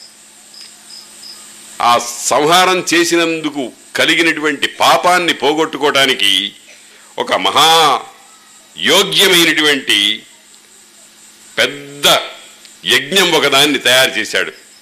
అనేకమైనటువంటి యాగాలు చేశాడు. యాగములో కొన్ని కొన్ని యాగాల్లో లక్షణం ఏమిటంటే ఇప్పుడు అశ్వమేధ యాగం ఉందనుకోండి. అశ్వమేధ యాగం చేసినటువంటి వాడు యాగం అంతా అయిపోయిన తర్వాత తనకున్న సర్వస్వాన్ని ఋత్వికులకు దానం చేయాలి. ఇందాక మనం అనుకున్నాం. మహేంద్రగిరి ఎందు మాత్రమే పరశురాముడు ఉంటాడు. ఎందుకనంటే ఆయనకు భూమి మీద ఇతరమైన ప్రదేశాల్లో ఉండేటువంటి హక్కు లేదు. మహాయాగం చేసి ఆ యాగంలో ఈ భూమండలాన్నంతటినీ కూడా కశ్యపుడు అనేటువంటి ఒక ఋత్విక్కునకు దానం చేసేశాడు. ఈ ఇతని క్రూర స్వభావాన్ని దృష్టిలో పెట్టుకొని ఆ కశ్యపుడు నువ్వెప్పుడూ భూలోకానికి మాత్రం తిరిగి రావద్దయ్యా మహేంద్రగిరి ఎందు మాత్రమే ఉండాలి అని శాసించాడు. అందుకని ఆయన అక్కడే ఉంటాడు. సామ్రాజ్యము ఇరవై ఒక్క పర్యాయాలు క్షత్రియులనంతా సంహరించి వాళ్ళ వాళ్ళ రాజ్యాలన్నీ కూడా తన అధీనంలో పెట్టుకున్న తర్వాత ఎవడికైనా దాన్ని వదిలి వదిలించుకోవాలనే బుద్ధి పుడుతుందా? యజ్ఞం చేసి ఆ భూమిని అంతా కూడా దానం చేసేసాడు దీని పేరే త్యాగము. దీని పేరే న్యాసము. దాన్ని వేదం చాలా గొప్పగా కొనియాడుతోంది. న్యాసం అంటే సన్యాసం అన్నమాట. సన్యాసం అంటే దేనియందు రాగం లేకుండా ఉండటం. దేనియందు తగులము లేకుండా ఉండటం. ఇది నాది అనేటువంటి భావం లేకుండా ఉండటం. కాబట్టి పరశురాముడు ఆ మహేంద్రగిరిలో ఉంటుంటాడు భూమి రాడు తపస్సు చేసుకుంటూ ఉంటాడు అని ఈ పరశురాముని కథ. మహేంద్ర పర్వతంబునం తపోనిత్యుండై ఉన్నవాడు పరశురాముడు. ఆయన చతుర్దశి నాడు మాత్రం అందరికీ కోరిన వాళ్ళందరికీ కనిపిస్తూ ఉంటాడు అక్కడ. ఆయన చూడటానికి వెళుతూ ఉంటారు. అదృష్టవశం చేత ధర్మరాజు పాండవులు తక్కినటువంటి పాండవ పరివారం వాళ్ళందరూ కూడా ఆ మర్నాడు పరశురాముణ్ణి దర్శించుకొని పుణ్యాత్మనమైనామనుకుని అక్కడి నుంచి కదిలారు ముందరికి. అలా వెడుతూ ఉంటే శూర్పాకారము అనేటువంటి ప్రదేశం దగ్గరికి వచ్చేటప్పటికి ధర్మరాజుకి ఒక గొప్ప తపస్సు చేయాలి అనేటువంటి కోరిక కలిగింది. స్వయముగా చెట్టు నుండి పండి రాలిన ఆకులు మాత్రము భుజిస్తూ పన్నెండు రోజులు అక్కడ పంచాగ్ని మధ్యంలో తపస్సు చేశాడు ధర్మరాజు. పంచాగ్ని అని అంటే నాలుగు వైపులా నాలుగు అగ్నులు పెట్టుకుంటారు పైన సూర్యుడు. దీన్ని తపస్సు అన్నారు. తపి తపస్సు అంటే ఏమిటనమాట శరీరాన్ని ఎండగట్టడం. శరీరము మీద ఏ విధమైన మమకారం లేకుండా ఉండటం ఎందుకంటే శరీరము అనుక్షణము ఏదో ఒకటి కోరుతూ ఉంటుంది. కన్నుందనుకోండి రూపం కావాలంటుంది. చర్మం ఉందనుకోండి స్పర్శ కావాలంటుంది. చెవి శబ్దం కావాలంటుంది. ముక్కు వాసన కావాలంటుంది. నోటి సంగతి చెప్పనక్కర్లేదు. బండ్ల కొద్దీ తిన్నా ఇంకా కావాలి ఇంకా కావాలి ఇంకా కావాలంటూ ఉంటుంది. ఈ ఐదు విధములైనటువంటి ఆకర్షణలు ఎటువంటి స్థితి అయినా సరే ఎంత కాలము అనుభవించినా సరే చాలు అనదు. అందుకనే భగవద్గీతలో చెప్పారు కామయేష క్రోధయేష రజోగుణ సముద్భవ మహాశన మహాసనం అంటే ఇంత ప్రమాణము అని చెప్పటానికి వీలు లేని తిండి కలిగినటువంటి. అప్పుడప్పుడు మనం అనుకుంటూ ఉంటాం. ఇప్పుడు నాకు డెబ్భై ఏళ్ళు. పుట్టినప్పటి నుంచి ఇప్పటిదాకా తిన్నదంతా క్యాలిక్యులేట్ చేస్తే ఎన్ని ఎన్ని బస్తాల ధాన్యం అయిందో ఎన్ని డబ్బాల నూనె అయిందో ఎన్ని ఎన్ని కేజీల పప్పు అయిందో మహాశనం చాలనదు ఇంకా చాలనదు అటువంటి శరీరాన్ని తమ అధీనంలోకి తెచ్చుకోవటానికి శరీరం యొక్క అధీనంలో తాముండటం కాకుండా తమ అధీనంలోకి శరీరంలోకి తెచ్చుకోవటం అనేటువంటిదే తపస్సు యొక్క లక్షణం. ఆ తపస్సు యొక్క లక్షణంతో వీళ్ళందరూ గొప్ప స్థితి పొందారు. తపోహి దురతిక్రమ. యద్దుర్ధర్షం యద్దురాపం ఏది పొందటానికి సాధ్యం కాదో దేన్ని అణచడానికి వీల్లేదో వాటినన్నిటినీ కూడా తపస్సు చేత సాధించవచ్చును అని పెద్దవాళ్ళు చెప్తారు. కాబట్టి ధర్మరాజు ఏ విధమైనటువంటి నిర్బంధం లేదు ఎవరు చెప్పలేదు. తనంతట తాను శూర్పాకారం అనేటువంటి ఒకనొక ప్రదేశంలో పన్నెండు రోజులు ఏకాగ్రంగా చిత్తం ఏర్పాటు చేసుకుని పర్ణభక్షణము వాయుభక్షణం మాత్రం చేస్తూ తపస్సు చేశాడు. ఆ తపస్సు చేస్తూ ఉన్నప్పుడు అయిపోయిన తర్వాత వెంటనే కృష్ణుడికి బలరాముడికి సాత్యకి యాదవ వీరులందరికీ కూడా పాండవులు పడుతున్నటువంటి కష్టాలు తెలిసినాయి. అయ్యో ఇంత మహాత్ములు ఇంత దేవ లక్షణాలు కలిగినటువంటి వాళ్ళు. వీళ్ వీరలు దైవశక్తి ప్రభవించిన వారగుటేమి అద్భుతంబు ఈ రమణీయ కాంతి నుపమింప దినం. దైవాలే వీళ్ళు సాక్షాత్తు దేవలోకంలో ఉన్నవాళ్ళే భూలోకంలో సంచరిస్తున్నారు అని అనుకున్నారు. చిన్నప్పుడు శతశృంగ పర్వతం నుంచి అయోధ్యాన హస్తినాపురానికి వస్తుంటే అటువంటి వాళ్ళు పడరాని పాట్లు పడుతున్నారు. ఈ పడరాని పాట్లు పెట్టిన వాళ్ళు ఉన్నారే వాళ్ళు సుఖంగా ఉన్నారు. బలరాముడికి కృష్ణుడికి సాత్యకి పట్టశక్యంగాని కోపం వచ్చింది. వాళ్ళందరూ ధర్మరాజుని చూద్దామని వచ్చారు. ధర్మరాజుని పాండవుల్ని ద్రౌపదిని వీళ్ళందరినీ చూద్దామని వాళ్ళ కోరిక పుట్టింది. వచ్చారు వాళ్ళు. చూచారు చింకి బట్టలు కట్టుకున్నారు. బక్క చిక్కిపోయినారు. ఏదో వాళ్ళని చూస్తుంటే మనకి దుఃఖం పొంగి పొంగి వస్తోంది. అటువంటి స్థితిలో ఉన్నటువంటి వాళ్ళని మంచి శ్రేష్టమైనటువంటి ఓదార్పు మాటలతో ఓదార్చి తర్వాత బలరాముడికి చాలా తీవ్రమైన కోపం వచ్చింది. బలరాముడు ఒక విచిత్రమైన మనిషి. కృష్ణుడు బలరాముడు. వీళ్ళిద్దరూ ఏకకాలంలో అవతరించినటువంటి విష్ణు అంశ సంభూతులు ఆ బలరాముడు ఒక మాట అన్నాడు. ఆయనకి అంతరాంతరాల్లో దుర్యోధనుడు అంటే చాలా ప్రేమ. దుర్యోధనుడు శిష్యుడు. ఆయన దగ్గర గదాయుద్ధం నేర్చుకున్నాడు. కానీ ఈ ధర్మరాజు వీళ్ళందరినీ చూచేటప్పటికీ విజృంభించాడు లేచాడు. చాలా తీవ్రమైన కోపంతో వీళ్ళని ఇటువంటి స్థితికి తీసుకొచ్చినటువంటి వాళ్ళందరినీ సర్వసంహారం చేద్దాం పదండ్రా అన్నాడు. కృష్ణుణ్ణి సాత్యకిని కృష్ణుడు కూడా అదే రకంగా అన్నాడు. అయితే కృష్ణుడు చాలా జాగ్రత్తగా ఒక మాట అన్నాడు. ఈ ధర్మరాజు మనం వెళ్ళి వాళ్ళ డొక్కజించి డోలుగట్టి రయ్యా వచ్చి సింహాసనం మీద ఎక్కామంటే ఎక్కడు? ఈయన పదమూడేళ్ళు ఈ నియమం పాటించాల్సిందే. ఆ పదమూడేళ్ళు పాటించేంత వరకు ఒకణ్ణి రాజుగా చేసి ఈ వంశంలో ఉండేటువంటి వాడినే రాజుగా చేసి మనం వీళ్ళు వచ్చిన తర్వాత అప్పగిందాము అని చాలా కోపంతో చాలా బాధతో ప్రయత్నం చేశారు.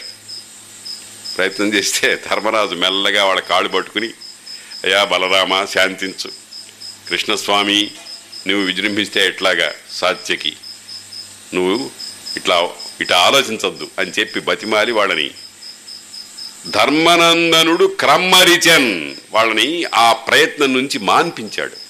చూడండి భగవత్ సహాయం వచ్చినా ధర్మరాజు అధర్మాన్ని చేయడానికి ఇష్టపడలేదు. ఒక రకంగా చెప్పాలంటే ధర్మము అధర్మము అనేది లోకంలో సిద్ధంగా ఉంటుంది. కానీ భగవంతుడు శ్రీకృష్ణ పరమాత్మ ఉన్నాడే. అతని దృష్టిలో అతడేం చెప్తే అదే ధర్మం. అందుకనే భారత యుద్ధంలో ధర్మరాజుకి ఇష్టం లేకపోయినా కొంతమందిని చంపాల్సి వచ్చింది. అదంతా కృష్ణుడి యొక్క ప్రేరణతో జరిగింది. ధర్మం అనేటువంటిది ఒక కట్టుబాటు. కానీ భగవంతుడికి సంబంధించినప్పుడు ఆ ధర్మం అట్లా ఉండదు. అది ఇంకో రకంగా ఉంటుంది. ఆయన ఏం చెప్తే అదే ధర్మము జహి శత్రుం మహాబాహో కామరూపం దురాసదం అన్నాడు. భగవంతుడు అర్జునుడికి బోధ చేస్తూ ఇగో ఈ మాట వినే వాడు రష్యా వాళ్ళు ఇది ఉగ్రవాదం కాబట్టి దీన్ని మేము చే- పరిస్థితిస్తామని చెప్పారు. అక్కడ స్పష్టంగా చెప్పాడు కామరూపమైన అణచటానికి వీల్లేని శత్రువుని సంహరించవయ్యా అని అంటే అది ఉగ్రవాదం కింద వాళ్ళకి అర్థమైంది. అది దౌర్భాగ్యం. కాబట్టి ధర్మరాజు మెల్లగా వాళ్ళను బతిమాలి. అయ్యా మీ దయ మాకుంటే శత్రువుల్ని సంహరించడం అనేది ఎంత పని? ఆ పని ఏదో మేమే చేస్తాం. అంటే ధర్మరాజు యొక్క శీలం ఏమిటంటే తన పంట తాను పండించుకోవాలి. ఎవరో అప్పనంగా ఏదో తీసుకుని ఇస్- వచ్చి ఇస్తే తీసుకునేటువంటి స్వభావం అతనిలో లేదు. అది సాక్షాత్తు శ్రీకృష్ణ పరమాత్మే అయినా సరే. వాళ్ళని సుకుమారంగా కాదంటాడు అని వాళ్ళని పంపించేశాడు. ధర్మరాజు మొదలైన వాళ్ళని చూడటానికి అరణ్యవాసంలో రెండు మూడు పర్యాయాలు కృష్ణుడు బలరాముడు మొదలైన వాళ్ళు వచ్చారు. ఇదొక సందర్భం. ఆ తర్వాత వరుసగా వాళ్ళు మళ్ళీ తీర్థయాత్రలు చేసుకుంటూ వచ్చారు. దీన్నే ఏమంటామంటే దృఢ నిశ్చయము అని అంటాం. ఊగిసలాట పనికిరాదు. ఏదైనా ఒక పని చేయాలి అని అంటే ఒక నిశ్చయం ఉండాలి. ఆ నిశ్చయంలో ఏదో ఊగిసలాట చేద్దామా వద్దా కాస్త సర్దుకుందామా అనేటువంటి పనికిరాదు పన్నెండేళ్ళు అరణ్యవాసం చేయటం అంటే పన్నెండేళ్ళు చేయటమే. ఏ పద్ధతిగా చేయాలంటే ఆ పద్ధతిగా చేయటమే. శ్రీరామచంద్రుడు అరణ్యవాసం చేశాడు. మనందరికీ సుకుమారంగా వాల్మీకి చెప్పిన ఒక అంశాన్ని మనం గమనించాలి. ఏమిటంటే పన్నెండే పద్నాలుగు సంవత్సరాలు శ్రీరామచంద్రుడు బ్రహ్మచర్యాన్ని పాటిస్తూ అరణ్యవాసం చేశాడు. అది స్పష్టంగా వాచ్యంగా చెప్పలేదు కానీ సూచించారు వాల్మీకి. కాబట్టి అరణ్యవాసం చేయడం అంటే ఏదో లాంఛనంగా చేయటం కాదు సర్వలక్షణాలతో చేయడమే. అలాగా చేసుకుంటూ వస్తే మధ్యలో సంయాతి అనేటువంటి పేరు కలిగినటువంటి ఒకానొక మహారాజు యజ్ఞాలు చేసినటువంటి ఒక వేదిక అక్కడ కనిపించింది. దాన్ని గురించి రోమసుడు ధర్మరాజుకు చెప్పాడు. ఈ సంయాతి అనేటువంటి ఒకడు మహా మహారాజు ధర్మాత్ముడు. ఆయనకి ఒక కూతురు ఆమె పేరు సుకన్య. వీళ్ళందరూ ఒక నాడు ఒక పిక్నిక్ లాగా అరణ్యానికి వెళ్ళారు. రాజు భార్యలు కూతురు పరివారం మొదలైన వాళ్ళందరితో పాటు వెళ్ళారు. ఒక అరణ్యానికి వెళ్ళారు. అరణ్యానికి వెడితే అక్కడ ఒక పెద్ద పుట్ట కనిపించింది. ఆ పుట్ట అంతా మట్టి అదంతా ఆక్ర ఆక్రమించే ఉంది కానీ ఎక్కడో ఒక చిన్న సందులు రెండుంటే ఆ రెండిట్లో నుంచి మంచి కాంతి ఒక కాంతి కిరణం పైకి వస్తోంది పైకి వస్తుంటే ఈ పిల్ల సుకన్య చిన్న పిల్ల రాజపుత్రిక అల్లారు ముద్దుగా పెరిగినటువంటిది. అయినా నీతిమంతురాలు ఆ పుట్ట చూచేటప్పటికి ఆ లోపల ఏమిటో మిడుగురుల్లాగా రెండు కాంతులు పైకి వస్తుండటం చూచి ఓ ఈమెకు చలికత్తెలున్నారు ఒక వంద మంది. వాళ్ళందరితో కలిసి ఆ పుట్టనంతా అటు ఇటు చెల్లాచెదురు చేసి ఆ వెలుగు వచ్చే చోట కొంచెం అట్లా పొడిచింది. పొడిచేటప్పటికీ ఎవరు ఏమీ కనపడలేదు. కానీ నిజానికి అక్కడ ఉన్నటువంటిది ఒక మహర్షి తపస్సు చేసుకుంటున్నాడు. చిక్కి శల్యావశిష్టుడై అని అంటాం మనం. శల్యావశిష్ఠుడు అంటే ఎముకలు మాత్రం ఉన్న ఎముకల పోగు. తపస్సు చేసుకుంటున్నాడు. ఆ తపస్సు చేసుకుంటూ ఉండగా పుట్ట పెరిగిపోయింది. ఆ లోపల నుంచి అతని తపస్ తీవ్రతను అభివ్యక్తం చేస్తూ ఆ వెలుగులు రెండు కిరణాలు పైకి వస్తున్నాయి. అవి చూసి ఏమిటో తెలుసుకోవాలని ఈ పిల్ల దాన్ని చేపలం అంటారు పిల్లలకి ఎటువంటి లక్షణం కలుగుతూ ఉంటుంది.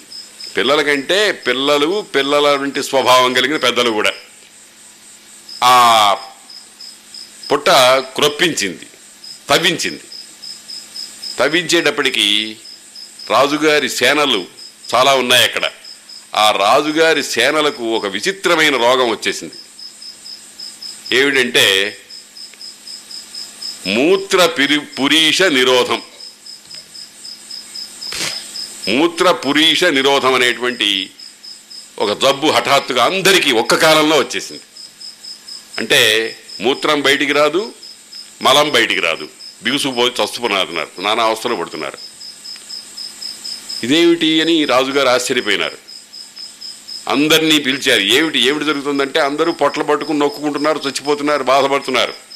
ఏకకాలంలో. ఎవరైనా ఇక్కడ ఉండేటువంటి ఎవరికైనా అపకారం చేశారా అని అడిగాడు. ఈ సుకన్య ఎంత మంచి పిల్ల చూడండి. సాధారణంగా తప్పు చేసిన పిల్లలు తమ తప్పుని వెంటనే వచ్చి ఒప్పుకోరు. పైగా అబద్ధం ఆడతారు. నేనేం చేయలేదు నాన్న అంటారు. కానీ ఈమె తండ్రి దగ్గరికి వచ్చి స్వయంగా స్వామి తండ్రి నేను పొరపాటున అక్కడేవో రెండు జ్యోతులు వెలుగుతూ ఉంటే అది ఏమిటో తెలుసుకోవాలనే కోరికతో పుల్లతో పొడిచాను. దానివల్ల ఏమైనా ఇటువంటి ప్రమాదం వచ్చిందేమో చూడండి అని స్వయంగా చెప్పింది వచ్చి. ఇది ఎంత గొప్ప గుణమో చూడండి. ఆ పేరే సుకన్య సు మంచి కన్య. తప్పు చేసినటువంటి వాళ్ళు తప్పు కప్పిపుచ్చుకోవడానికి ప్రయత్నం చేస్తారు సాధారణమైనటువంటి వ్యక్తులైతే. అందుకనే వీళ్ళందరూ కూడా దివ్య లక్షణాలు కలిగినటువంటి వాళ్ళు ఆ దమయంతి కానీ ఈ సుకన్య కానీ ఇంకా కొంతమంది మహా వ్యక్తులు మనకి భారతంలో అరణ్య పర్వంలో తగులుతూ ఉంటారు వాళ్ళందరూ. ఆ సుకన్య వచ్చింది. వచ్చి తండ్రి దగ్గర స్వామి తండ్రి నాకు ఇటువంటి చేపలం వల్ల నేను ఆ పుట్టలో పొడిచాను. దానివల్ల ఏమైనా ఇటువంటి ప్రమాదం వచ్చిందేమో చూడండి అని అడిగాడు. వెంటనే తండ్రి ఆమె పిల్లని తీసుకుని ఆ పుట్ట దగ్గరికి వెడితే ఆ లోపల మహర్షి కూర్చున్నాడు చవనుడు ఆయన పేరు. ఆ చవనుడు అనే పేరు కూడా ఆయనకి చాలా విచిత్రంగా వచ్చింది. కుక్షిచ్యుతుడై వచ్చాడు. తల్లి గర్భం నుంచి ఏదో ఒక ఇబ్బంది వల్ల జారిపోయి స్వయంగా వచ్చి గొప్ప శక్తి సంపదను కూర్చుకున్నటువంటి వాడు. అందుకనే ఆయనకి చవనుడు అనే పేరు వచ్చింది. సరే చవనుడు కనిపించాడు. రాజుగారు కాళ్ళ వెళ్ళబడ్డాడు. స్వామి మా అమ్మాయి తెలియక అపరాధం చేసింది. మీరు క్షమించి మీరు మా వాళ్ళకి ఇచ్చినటువంటి శిక్షను తొలగించాల్సింది అని అడిగాడు. అడిగితే అలాగే అన్నాడు. కానీ ఒక నియమం. నీ కూతుర్ని నాకు ఇచ్చి పెళ్ళి చేయి అన్నాడు. ఈయన రక్తం మాంసం ఏమీ లేవు. ఎముకల పోగు. ఎంతకాలమో వయస్సెంతో తెలియదు. గడ్డాలు మీసాలు.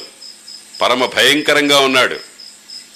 రాజుగారిని నీ కూతుర్ని నాకు ఇచ్చి పెళ్ళి చేయనన్నాడు. అని అంటే రాజుగారు వేరే గతి లేదు. కుమార్తె కూడా ఇది వరకు లోపాముద్ర తనంత తాను వచ్చి అగస్త్యుడికి భార్య కావటానికి ఇష్టపడ్డట్టుగా ఈమె కూడా నేను చేసిన పనికి తప్పుడు పనికి పశ్చాత్తాపంగా ప్రాయశ్చిత్తంగా ఈ ఈ మహర్షికి నేను భార్యనవుతాను అని చెప్పి చెప్తే వాళ్ళకి ఇద్దరికి వివాహం జరిగిపోయింది. ఇప్పుడు చవనుడు సుకన్య దంపతులైనారు. దంపతులైన తర్వాత వాళ్ళిద్దరూ భార్యాభర్తలుగా ఉన్నారు. ఈ దాంపత్యము ధర్మ అభివృద్ధి కోసం. అంతేగాని కామసుఖాల కోసం కాదు. సుకన్య చాలా భక్తి శ్రద్ధలతో భర్తను సేవించుకుంటూ ఉంది. ఒక రోజున స్వర్గలోకం నుంచి అశ్విని అస్ ఆశ్వినులు అని వాళ్ళని దేవలోకపు వైద్యులు అంటారు నాసత్యుడు దస్రుడు అని వాళ్ళ పేర్లు. వాళ్ళిద్దరూ కవలలు సూర్యకుమారులు. దేవతలకి ఏదైనా జబ్బు చేస్తే వైద్యం చేసేటువంటి వాళ్ళు వాళ్ళు. వాళ్ళిద్దరూ ఈ శవనుడు ఆశ్రమంలో లేని సమయంలో సుకన్య దగ్గరకు వచ్చి ఎవరమ్మా నువ్వు? అని అడిగారు. మహర్షి యొక్క భార్యను నేను చవన మహర్షి. చవన మహర్షి భార్యవా? నీ వయస్సు ఏమిటి నీ రూపమేమిటి? నీ అందచందాలేమిటి? ఆ మా ఆయనేమో ఎప్పుడు ఏ క్షణాన నశించిపోతాడో తెలియకుండా ఉంది. ఇది బాగలేదు. కాబట్టి నువ్వు మా ఇద్దరిలో ఎవరినన్నా ఒకరిని పెళ్ళి చేసుకో అన్నారు దేవతలు. అంటే నాకు అటువంటి భావన లేదు. నేను నా భర్త యందు పూర్ణమైనటువంటి అనురాగం కలిగి ఉన్నాను అని వెళ్ళి చవనుడికి చెప్పింది. వీళ్ళెవరో వచ్చి నన్ను ఇట్లా అడుగుతున్నారు ఇది బాగలేదు అని. అంటే చవనుడు గమనించాడు. అశ్విని దేవతలు వాళ్ళ దగ్గరికి కూడా వచ్చారు. చవనుడి దగ్గరికి వచ్చారు. వాళ్ళు ఏం చెప్పారో అది చెయ్యి అన్నాడు. వాళ్ళు ఏం చెప్పారో దాన్ని నువ్వు ఆచరించు అని అన్నాడు చవనుడు. అని అంటే సరే అప్పుడు అశ్విని దేవతలును శవనుడు ముగ్గురు ఒక సరోవరంలో మునిగారు. ముగ్గురు ఒకే అందచందాలు కలిగినటువంటి స్వరూపాలుగా పైకి తేలారు. అంటే చవనుని యొక్క ముసలితనము బక్క చిక్కినతనము శక్తి లేనితనము అన్నీ పోయి హాయిగా మంచి యువకుడైపోయినాడు. అంటే ఈ పిల్లకు ఎటువంటి వయస్సు కలిగిన వాడు భర్త కావాలో అటువంటి వాడుగా తయారైనాడు.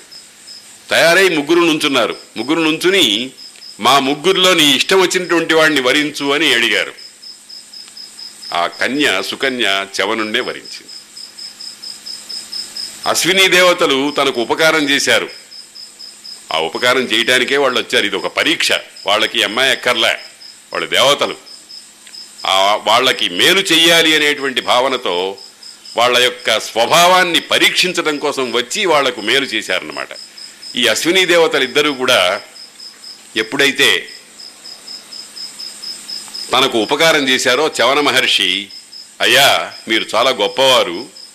మీకు ఇంతవరకు లేనటువంటి ఒకానొక విశిష్టమైన మహిమను విశిష్టమైనటువంటి ప్రక్రియను నేను ఏర్పాటు చేస్తాను. మా మామగారి చేత యజ్ఞం చేయిస్తాను. ఆ యజ్ఞంలో మీరు సోమపానం చేసేటువంటి అధికారం కలిగిన వాళ్ళు అవుతారు అని చెప్పాడు. అంతవరకు వాళ్ళకి సోమపానం చేసే అధికారం లేదు. దేవతలకు మాత్రమే ఉంది. ఇంద్రుడు వరుణుడు అగ్ని కుబేరుడు వాయువు మొదలైనటువంటి దేవతలు. వాళ్ళకి మాత్రమే సోమపానం యజ్ఞంలో సోమపానం చేసేటువంటి అధికారం ఉంటుంది. ఇంకెవరికి లేదు. ఈ అశ్విని దేవతలకు లేదు. వీళ్ళు పూర్తిగా దేవతలు గారు పూర్తిగా మానవులు గారు. వీళ్ళని మధ్య రకం వాళ్ళని అంటారు. కాబట్టి వాళ్ళకి ఆ మాట ఇచ్చాడు. మీరు సోమపానం చేసేటువంటి యోగ్యత మీకు నేను సంపాదించి పెడతాను మా మామగారు చేత యజ్ఞం చేయిస్తాను అని అన్నాడు. సంయాతి యజ్ఞం చేశాడు. వచ్చాడు చూశాడు. చాలా సంతోషపడ్డాడు. ఎందుకనంటే ఏ క్షణాన తుస్సుమంటాడో అనుకునేటువంటి శరీర లక్షణము జీవలక్షణము కలిగినటువంటి అల్లుడు ఇప్పుడు మంచి యువకుడై చక్కటి రూపంతో చక్కని ధర్మ మార్గంతో తన విరాజిల్లుతూ ఉన్నాడు. కూతురు కొడుకు చక్కగా అనురూప వయో దాంపత్యం కలిగినటువంటి వాళ్ళై ఉన్నారు. చాలా సంతోషపడ్డాడు. చవనుడు చెప్పాడు నాయన మామగారు మీరు ఒక మంచి యజ్ఞం చేయండి. ఆ యజ్ఞం నేను నేను చేయిస్తాను అని చేయించాడు. చాలా గొప్ప యజ్ఞం చేశాడు. చేస్తే సాధారణంగా ఇంద్రాయ స్వాహ వరుణాయ స్వాహ అని అంటారు. ఈయన అశ్విని దేవతలను పిలిచాడు. అశ్వినులను పిలిచాడు. రండయ్య సోమపానం తీసుకోండి అని అన్నాడు. దేవేంద్రుడు వచ్చాడు. ఇది పనికిరాదు. వీళ్ళకు ఇంతవరకు ఈ సోమరసం పుచ్చుకునేటువంటి అధికారం లేదు. కొత్తగా మేము కల్పించము. ఇది మా వ్యవస్థ అని చెప్పాడు. చెప్తే చవనుడు అదేం లేదు నేను ఇస్తానన్నాను ఇచ్చేస్తానన్నాడు. అనేటప్పటికీ దేవేంద్రుడి కోపం వచ్చింది. వెంటనే వజ్రాయుధం పెట్టి చెయ్యి తీసుకుని కొట్టబోయినాడు. కొట్టబోయేటప్పటికీ ఆ చెయ్యి బిగుసుకుపోయింది. హస్త స్తంభనం అయిపోయింది. అది కదల్లా అట్టాగే బిగుసుకుపోయింది ఈ లోపల ఒక భయంకరమైనటువంటి రాక్షసుండవాణ్ణి సృష్టించాడు చవనుడు. వాడి పేరు మధుడు. వాడు భూ ఆకాశం మీద ఒక దవడ నేల మీద ఒక దవడ అన్నట్టుగా వాడి నోరు తెరిచి దేవేంద్రుడిని మింగటానికి వచ్చేశాడు. దేవేంద్రుడికి ఇంకా ఏం చేయలేదు వాడికి. ప్రతిక్రియ చేయడానికి చేతులు బిగుసుకుపోయినాయి. కదలటంలే. ఏం చేస్తాడు? బాబు రక్షించు నన్ను అని చవన మహర్షి కాళ్ళ కాళ్ళ మీద పడ్డాడు. కాళ్ళ మీద పడి నువ్వు చెప్పినట్టే అశ్విని దేవతలకు కూడా సోమరసం త్రాగేటువంటి అవకాశం నేను ఇస్తాను అని చెప్పి వాళ్ళకి అవకాశం కల్పించి ఈ బాహుస్తంభనం ఉందే చెయ్యి పడిపోవటం అనేటువంటిది చెయ్యి బిగుసుకుపోవటం అనేటువంటిది ఉంది. దాని నుంచి ఆయన తప్పించుకున్నాడు. అది చవనుడి యొక్క గొప్పతనం. ఈ కథలో మనం కొన్ని రహస్యాలు గమనించాలి. ఇక్కడ కూడా ఈ సంయాతి అనేటువంటి మహర్షి ఎంత గొప్పవాడో ఆయన కూతురు సుకన్య అనేటువంటిది ఎంత నిజాయితీ కలిగిన వ్యక్తియో ఆమెను వివాహం చేసుకుని ఈ చవనుడు ఏమి సాధించాడో దేవతలలో ఒక భాగమైనటువంటి అశ్విని ఆశ్వినులు అనేటువంటి వాళ్ళకు అంతకు ముందు లేనటువంటి ఒక గొప్ప అవకాశాన్ని ఏ విధంగా తన శక్తి చేత సంపాదించాడో ఇవన్నీ గమనించాలి. ఎందుకనంటే మామూలుగా రొటీన్ అంటామే పుట్టాడు పెరిగాడు అని ఆ రకంగా కాకుండా ఏదో సాధించాడు. ఏమి సాధించాం అనేటువంటిది మనం ఎప్పటికప్పుడు బేరీజు వేసుకోవాలి లోకంలో. కాబట్టి ఈ రుచీకుడు అనేటువంటి వాడు అతని కుమారుడు ఈ చవనుడు అనేటువంటి వాడు ఈ మన సుకన్య వీళ్ళకు పుట్టినటువంటి వాడే తర్వాత ఒక మహానుభావుడు రురుడు మొదలైనటువంటి ప్రమద్వర మొదలైన కథలు భారతంలో ఆదిపర్వంలో ఉన్నాయి. ఆ రకంగా ఈ సౌకన్యాఖ్యానం అంటారు దీన్ని. సుకన్య యొక్క చరిత్ర. దీంట్లో అశ్విని దేవతలకు సోమయాగంలో సోమరసం త్రాగేటువంటి అవకాశం కలగటం అనేటువంటిది చాలా గొప్ప విషయం. ఈ ఇంద్రుణ్ణి ఇంద్రుడికి బుద్ధి చెప్పడానికి పుట్టినటువంటి మధుడనేటువంటి రాక్షసుడు ఉన్నాడే అవి ఆ రాక్షసుడు కొన్ని కొన్ని చోట్ల తన స్థాన స్థావరాన్ని సంపాదించుకుని ఆ మదంతో కొంతమందిని బాధ పెడుతూ ఉంటాడు అని కథ చెప్తోంది. కాబట్టి ఆ రకంగా తన తపస్సు యొక్క మహత్వం చేత ఈ చవనుడు సాధించినటువంటి ప్రదేశం కాబట్టి దీనికి ఆర్చీక పర్వతము అనేటువంటి పేరు వచ్చింది అని ఆ రోమసుడు బిడ్డకి ఈ కథంతా చెప్పాడు. అలా వస్తూ ఉంటే కొంత దూరం అయిన తర్వాత యమునా నది ఒడ్డున మాంధాతృడు అనేకమైనటువంటి యజ్ఞాలు చేశాడయ్యా అని మాంధాతృ చరిత్ర చెప్పడానికి ప్రారంభించాడు. మాంధాతృడని ఒక రాజు. వీళ్ళందరినీ కూడా ఆదిక్షత్రులు అంటారు. షోడశ మహారాజులు అని వీళ్ళందరూ చాలా సుప్రసిద్ధులైనటువంటి వాళ్ళు చాలా గొప్ప గొప్ప కార్యాలు చేసినటువంటి వాడు ఈ మాంధాత్రుడు అనేటువంటి వాడు వాడి పుట్టుకే చాలా విచిత్రమైనటువంటిది. ఆయన తండ్రి యువనాశ్వుడు ఇక్ష్వాకు కులంలో పుట్టాడు. గొప్ప కీర్తి సంపాదించాడు. ఎన్ని యజ్ఞాలు చేశాడో చెప్పడానికి లేదు. ఆయన భృగు ఆశ్రమంలో తపస్సు చేసి భూ భృగు అనేటువంటి మహర్షిని ఆశ్రయించుకొని సంతానం కోసం పుత్రకామేష్టి అనేటువంటి యజ్ఞం చేశాడు. పుత్రకామేష్టి అనే పేరు కలిగినటువంటి యజ్ఞాన్ని చేశాడు. ఆ పుత్రకామేష్టి చేస్తే వాళ్ళందరూ ఋషులందరూ ఏం చేశారంటే అతనికి సంతానం ఉత్తమ సంతానం కలగటానికని ఒక కుండలో చిన్న పాత్రలో ఒక కూజ లాంటి దాంట్లో మంత్రపూర్వకంగా జలాన్ని తయారు చేసి ఆ జలాన్ని అతని భార్యకు ఇస్తే దాని శక్తి వల్ల ఆమెకు ఉత్తమ సంతానం కలుగుతుందని అనుకున్నారు. ఈ రాజు యువనాశ్వుడు అర్ధరాత్రి పూట అతనికి చాలా భయంకరమైన దాహం వేసింది. అటు ఇటు చూచాడు వెతికాడు. విధి అలా ఉన్నందువల్ల వాళ్ళు మంత్రించి పెట్టినటువంటి ఆ నీళ్ళ పాత్రను తీసుకుని దాహం తీర్చుకోవడానికి తాగేసేసాడు ఆ మహర్షి భృగు మహర్షి వచ్చాడు. ఏం చేసావయ్యా నువ్వు? ఎటువంటి పని చేసావయ్యా నీవు నీ భార్యకు ఆ జలాన్ని ఇచ్చినట్లయితే దేవేంద్రుణ్ణి కూడా వణికించే స్వభావం కలిగినటువంటి పుత్రుడు నీకు పుడతాడు పుట్టుండేవాడు. నువ్వు తాగావు. ఏం చేస్తావు? నీకు కడుపు వస్తుందన్నాడు. ఆ నీళ్ళ వల్ల విధి విధి సంకల్పం అలా ఉంది. మేము చేయగలిగింది ఏం లేదు. ఆ నీళ్ళ వల్ల నీకు గర్భం అవుతుంది అన్నాడు. మగవాడు గర్భం కలిగిన వాడు అవటం అనేటువంటిది అక్కడక్కడ మనకు పురాణాల్లో కొన్ని కథలు జరుగుతూ ఉంటాయి. కాబట్టి ఆయన అట్లాగే చెప్పి వెళ్ళిపోయినాడు ఆ మహర్షి. ఈయన గర్భమైంది. అయితే అదృష్టవశాత్తు ఆ గర్భభారము మోసేటువంటి పరిస్థితి ఇవన్నీ ఏమి ఉండవు ఆ వేదన ఉండదు అని అన్నాడు. ఆయన యొక్క తొడని ఈ ఈ ప్రక్క భాగాన్ని చీల్చుకొని అందులో నుంచి ఓ పిల్లవాడు పుట్టాడు. పుట్టిన పిల్లవాడికి పాలు కావాలి కదా. మామూలుగా బ్రహ్మ సృష్టిలో తల్లి కొన్నాళ్ళు ఆహారాన్ని తన దేహం నుంచి ఇస్తుంది. ఇప్పుడు ఆ అవకాశం లేదు. ఈ తండ్రేమో ఈ వీడు బయటికి రో వచ్చిన వెంటనే ఆయన నశించిపోయినాడు. ఇతను ఇతను ఆహారం కోసం చాలా బాధపడుతున్నాడు. ఏం చేయాలి?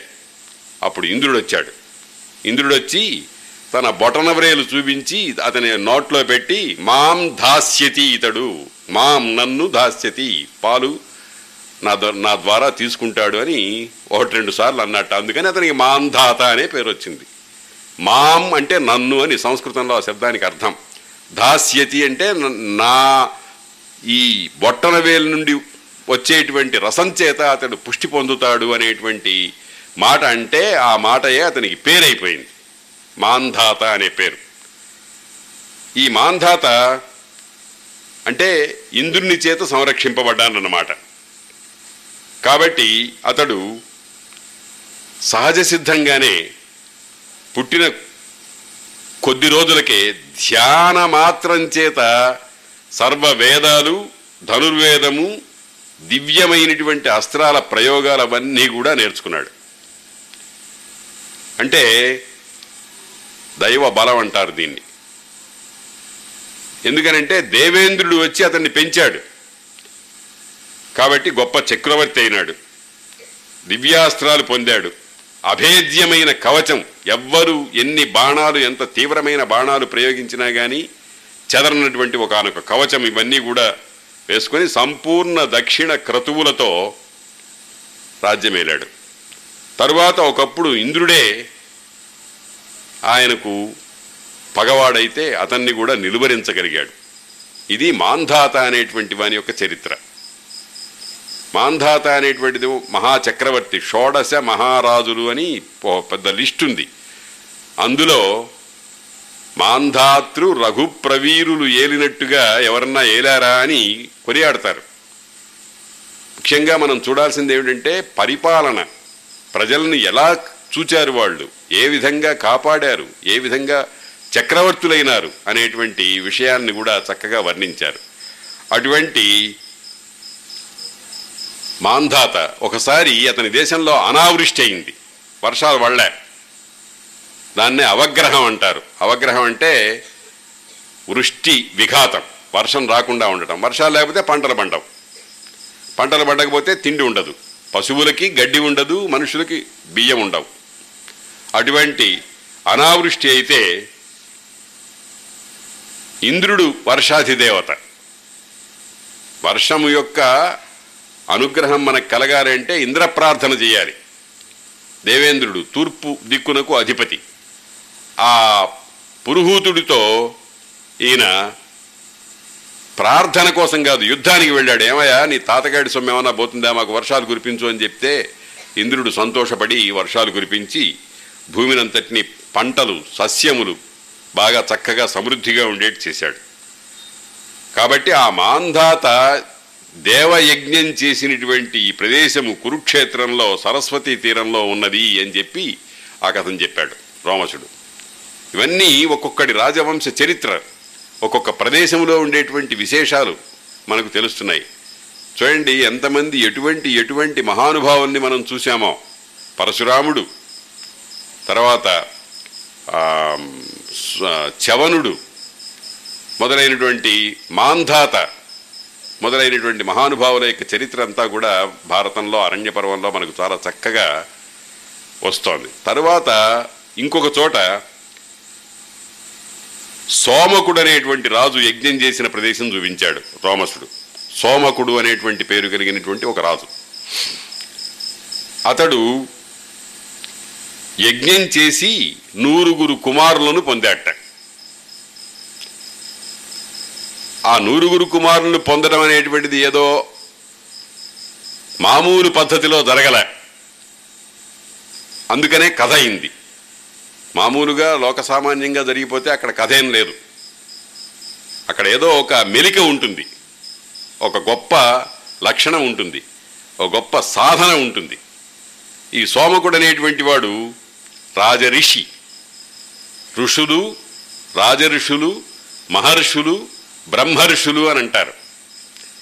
ఋషి అని అంటే నిజానికి మంత్ర దర్శనం చేసిన వాళ్ళని ఋషులు అంటారు. ఒక ఒక ఉదాత్తమైనటువంటి భావాలతో ప్రవర్తించేటువంటి వాళ్ళు ఋషులు. ఈ సోమకుడు అనేటువంటి రాజర్షి ఆయన చాలా గొప్ప చరిత్ర కలిగినటువంటి వాడు. ఆయనకి ఒక కుమారుడు ఉన్నాడు ఒకడే కుమారుడు. వాడి పేరు జంతువు. ఈ పేరు కొంచెం విచిత్రంగా ఉంటుంది కానీ జంతువు అని పేరు పెట్టుకున్నాడు. ఆ సోమకుడికి వంద మంది భార్యలు ఉన్నారు ఈ జంతువు ఒక్కడే కొడుకు. కానీ ఆ వంద మంది అతని మీద పరమానురాగం కలిగిన వాళ్ళు. అందరూ అతడు తమ పుత్రుడే అన్నట్టుగా లాలించి అతని యందు అనన్య సాధారణమైనటువంటి వాత్సల్యము ప్రేమ కురిపిస్తూ ఉండేవాళ్ళు. ఇది లోకంలో సాధారణంగా ఉండదు. సవతులు సాధారణంగా సవతి సంతానం మీద ప్రేమ ఉన్నట్టు నటిస్తుంది కానీ లోపల ద్వేషం పెంచుకుంటుంది. కానీ ఈ వంద మంది ఆ జంతువు అనేటువంటి వాడిని చాలా అనురాగంతో చాలా ప్రేమతో తమకు పుట్టిన కొడుకులాగానే లాలిస్తూ ఉండేవాడు. కానీ సోమకుడికి ఒక ఆలోచన వచ్చింది. వంద మంది భార్యలకు ఒక్క కొడుకేమిటి? ఎవరి పుత్రుడు వాడికి ఉంటే వాళ్ళు ఆనందపడతారు అని పురోహితుడిని ఓ ఋత్విక్కుని పిలిచి ఏమయ్యా దీనికి ఏదైనా మార్గం చెప్పు అన్నాడు. ఆయన ఒక విచిత్రమైన మాట చెప్పాడు. మీ భార్యలందరికీ కూడా ఒక్కొక్క మంచి యోగ్యుడైనటువంటి కొడుకు పుడతాడండి. కానీ ఒక్క పని చేయాలి మీ జంతువు ఉన్నాడే ఈ పిల్లవాడు. వీణ్ణి పశువుగా చేసి యజ్ఞం చేస్తే ఆ యజ్ఞంలో వీణ్ణి కాల్చివేసినప్పుడు వచ్చినటువంటి ఆ ధూమమును పీలిచ్చిన మీ భార్యలందరికీ సంతానం కలుగుతారు అని చెప్పాడు. ఇది సాధారణంగా ఎవరు ఒప్పుకోరు. కానీ ఇతని మీద అనురాగం కలిగిన ఆ మహారాజు దీనికి ఒప్పుకున్నాడు. ఒప్పుకొని ఆ పిల్లవాడిని పశువరించి పశువుగా చేసి యజ్ఞం చేశాడు. యజ్ఞం చేస్తే మళ్ళీ ఆ జంతువు ఒక కుమారుడిగా పుట్టాడు. వాళ్ళందరికీ కూడా ఒక్కొక్క కొడుకు పుట్టాడు. అయినా వాళ్ళు తమ పుత్రుడు ఉన్నా కానీ ఆ జంతువునందు పరమానురాగం అనే దాన్ని వదలకుండా చక్కగా కాలక్షేపం చేశారు. ఈ రా ఈయన మహానుభావుడు ఈ రాజు యజ్ఞాలు చేసి ఒకసారి దేవలోకానికి వెడుతున్నాడు. దేవలోకానికి వెడుతుంటే దారిలో నరకలోకం కనిపించింది. ఆ నరకలోకంలో తన చేత యజ్ఞం చేయించిన ఋత్విక్కున్నాడే ఘోరాతి ఘోరమైన నరకయాత్రను అనుభవిస్తున్నాడు. ఇదేమిటయ్యా మహానుభావ నువ్వు ఇక్కడున్నావు? నువ్వు నాకు నా ప్రయోజనానికి ఏదో ఒక ఉపాయం చెప్పావు. కానీ నీకు ఇటువంటి మహాఘోరమైన కష్టం వచ్చింది ఏమిటి అని అడిగితే స్వామి తమ వల్లే. మీకు నేను చేయించినటువంటి యజ్ఞము అతి క్రూరమైనది గనక అటువంటి యజ్ఞమునకు నేను కారయితను. అందుచేత నాకు ఈ పాపం వచ్చింది కష్టం వచ్చింది అని నన్ను ఎట్టాగైనా ఉద్ధరించు అని అంటే ఆ సోమకుడు అనే రాజు నీ చావు నువ్వు చావు అని వెళ్ళిపోలే. దేవేంద్రుడి దగ్గరికి దేవతల దగ్గరికి వెళ్ళి ఆ మహానుభావుడు నా కోసం అటువంటి ప్రక్రియ చూపించాడు కాబట్టి శిక్ష ఏదన్నా ఉంటే నాకు ఉండాలి కానీ అతనికి ఉండకూడదు అని చెప్పి అతన్ని ఆ నరకం నుంచి విముక్తుని చేసి ఉత్తమ లోకాలు పొందేట్టుగా చేసేట. అందుకనే చరిత్ర అయింది అది. తన కోసం మామూలుగా లోకంలో ఒక మాట ఉంది. కర్త కారయితా చైవ ప్రేరకశ్చ అనుమోదక. సుకృతే దుష్కృతే చైవ చత్వార సమభాగిన అని అంటారు. ఒక పని చేసినవాడు చేయించినవాడు ఎగసనదోసినవాడు ఆనందించేవాడు. అది పుణ్యకరమైనా సరే పాపకరమైనా సరే. ఈ నలుగురు కూడా ఆ- ఆ పుణ్య పాప ఫలితంలో సమానమైనటువంటి భాగస్వాములు అవుతారు అని పెద్దవాళ్ళు చెప్తారు. దాన్ని చెప్పడం కోసమే ఈ సోమకుడు అనేటువంటి వాడి చేత అతన్ని ప్రేరేపించి ఒక మనిషిని పశువుగా చేసి యజ్ఞం చేయించినటువంటి పాపానికి నరకలోకం విధించారు అని చెప్తారు. ఆ మహానుభావుడు ఆ సోమకుడు ఋషి గనక సమభావన కలిగినవాడు గనక తన కోసం ఇంకొకడు కష్టపడుతూ ఉంటే చూడలేని మనస్తత్వం కలిగిన వాడు దేవతలను అందరినీ కూడా ప్రార్థించి అతని చేత అతనికి పుణ్యలోకాలు వచ్చేట్టుగా చేశాడు. ఇది సోమకుడు అనేటువంటి వాని యొక్క చరిత్ర. ఆ తరువాత అలా యాత్రలు చేసుకుంటూ వస్తున్నారు. ఒక్కొక్క ఘట్టం. శిబి చక్రవర్తి అనేటువంటి వాని యొక్క ఒక ఒక ఘట్టం కనిపించింది ధర్మరాజుకి. అంటే రోమసుడు చూపిస్తున్నాడు వీటిని. ఇదిగో ఇది శిబి ఒక మహా సుకృతం చేసినటువంటి స్థానమయ్యా అన్నాడు. అయ్యా ఎవరు ఆ శిబి ఆయన గొప్పతనం ఏమిటి? ఆయన ఎటువంటి వాడు? అక్కడ ఒక కొలను ఉంది. ఆ కొలను శిబి చక్రవర్తి పేరుతో ఏర్పడిందిట. చాలామందికి చక్కగా ఉపకారం చేస్తూ ఉన్నది అది ఆ శిబి చక్రవర్తి యొక్క చరిత్ర నాకు చెప్పమని అడిగాడు ధర్మరాజు. దాన్ని గురించి చెప్తున్నాడు ఆయన. సిబి అనేటువంటి వాడు ఒక చక్రవర్తి. ఆయన చాలా సత్యము మీద ఆధారపడేవాడు. జీవ జీవకోటి యందు అనన్య సాధారణమైనటువంటి ప్రేమ కలిగినటువంటి వాడు. ఓ రోజున ఆయన సావధానంగా కూర్చుంటే ఒక డేగ ఒక పావురాన్ని తరుముకుంటూ వచ్చింది. ఈ డేగ పావురాన్ని తరుముకుంటూ వస్తే పావురం వచ్చి సిబి ఒళ్ళో పడింది. ఈ డేగ వెంటనే మనుష్య భాషణంతో ఏమయ్యా మహానుభావ అది నా ఆహారం. సేనాహ కపోతాన్ ఖాదంతి అని వేదవాక్యం కూడా ఉంది. దాన్ని నువ్వు రక్షిస్తే నా కడుపు సంగతి ఏమిటి? నేను ఆహారం తినకపోతే నా శరీరం నా సంసారాన్ని ఎట్లా కాపాడుకుంటాను? కాబట్టి ఆ దాన్ని వదిలిపెట్టేసేయి అన్నాడు. అంటే అయ్యా డేగ గారు మీరు చాలా గొప్పవారే. మీకు ఇదొక్కటే ఆహారం కాదు కదా ఇది నన్ను శరణు వేడింది ఈ పావురం. దీనిని తప్ప ఇంకేదైనా అడగండి నీకు ఏం కావాలంటే ఆ మాంసం ఇస్తాను. ఏ జంతువు ఇతరమైనటువంటిది ఏదైనా సరే. ఇస్తానంటే కాదు కాదు నాకు ఈ పావురమే కావాలి. పావురాన్ని మాత్రం ఇవ్వలేదు. ఎందుకని ఇవ్వలేను. ఎందుకనంటే అది నన్ను శరణు వేడింది. శరణు కోరినటువంటి వారిని వదిలిపెట్టడం అనేటువంటిది ఎంత హీనుడైనా చెయ్యడు. అయితే ఓ పని చేయి ఈ పావురాన్ని త్రాసులో పెట్టు. దాన్ అది తూగే అంత మాంసము నీ శరీరంలో నుంచి కోసివ్వు అన్నాడు. శిబి చక్రవర్తి సంతోషంగా సరే అన్నాడు. మాంసాన్ని కోసి తా త్రాసులో పెడుతున్నాడు. ఓవైపు పావురాన్ని పెట్టాడు. రెండో వైపులో తన శరీరంలో నుంచి ముక్కలు ముక్కలు ముక్కలు ముక్కలు తీసి వేస్తున్నాడు. ఎంత వేసినా పావురానికి తూగటల్లా. ఒళ్ళంతా రక్తం గారిపోతోంది. గాయాలు మాంసం లేదు. అప్పుడు ఇంకా ఇది పని కాదు అని తానే వెళ్ళి త్రాసులో కూర్చున్నాడు. అంటే ఒక దానము చేయవలసి వస్తే శరీరము కూడా వాళ్ళకు చాలా తృణప్రాయంగా కనిపిస్తుంది మహానుభావులు. అందుకనే దానాన్ని గురించి చెప్పేటప్పుడు శిబి కర్ణుడు దధీచి మొదలైన వాళ్ళని చెప్తారు. దధీచి ఎముకలిచ్చాడు. తన శరీరాన్ని తాను ఉపసంహరించుకొని తన ఎముకలన్నింటినీ దేవతలకు ఆయుధాలుగా తయారయ్యేట్టుగా ఇచ్చాడు. ఈ శిబి చక్రవర్తి తన శరీరాన్ని మాంసాన్నంతా కోసి కోసి ఆ పక్షికి బదులుగా ఇవ్వటానికి ప్రయత్నం చేశాడు. ఇంతకు ఆ డేగ ఇంద్రుడు ఆ పావురము అగ్ని. శిబి చక్రవర్తి యొక్క గొప్పతనాన్ని లోకానికి చాటం కోసం ఆ వాళ్ళిద్దరూ పరీక్ష కోసం వచ్చారు.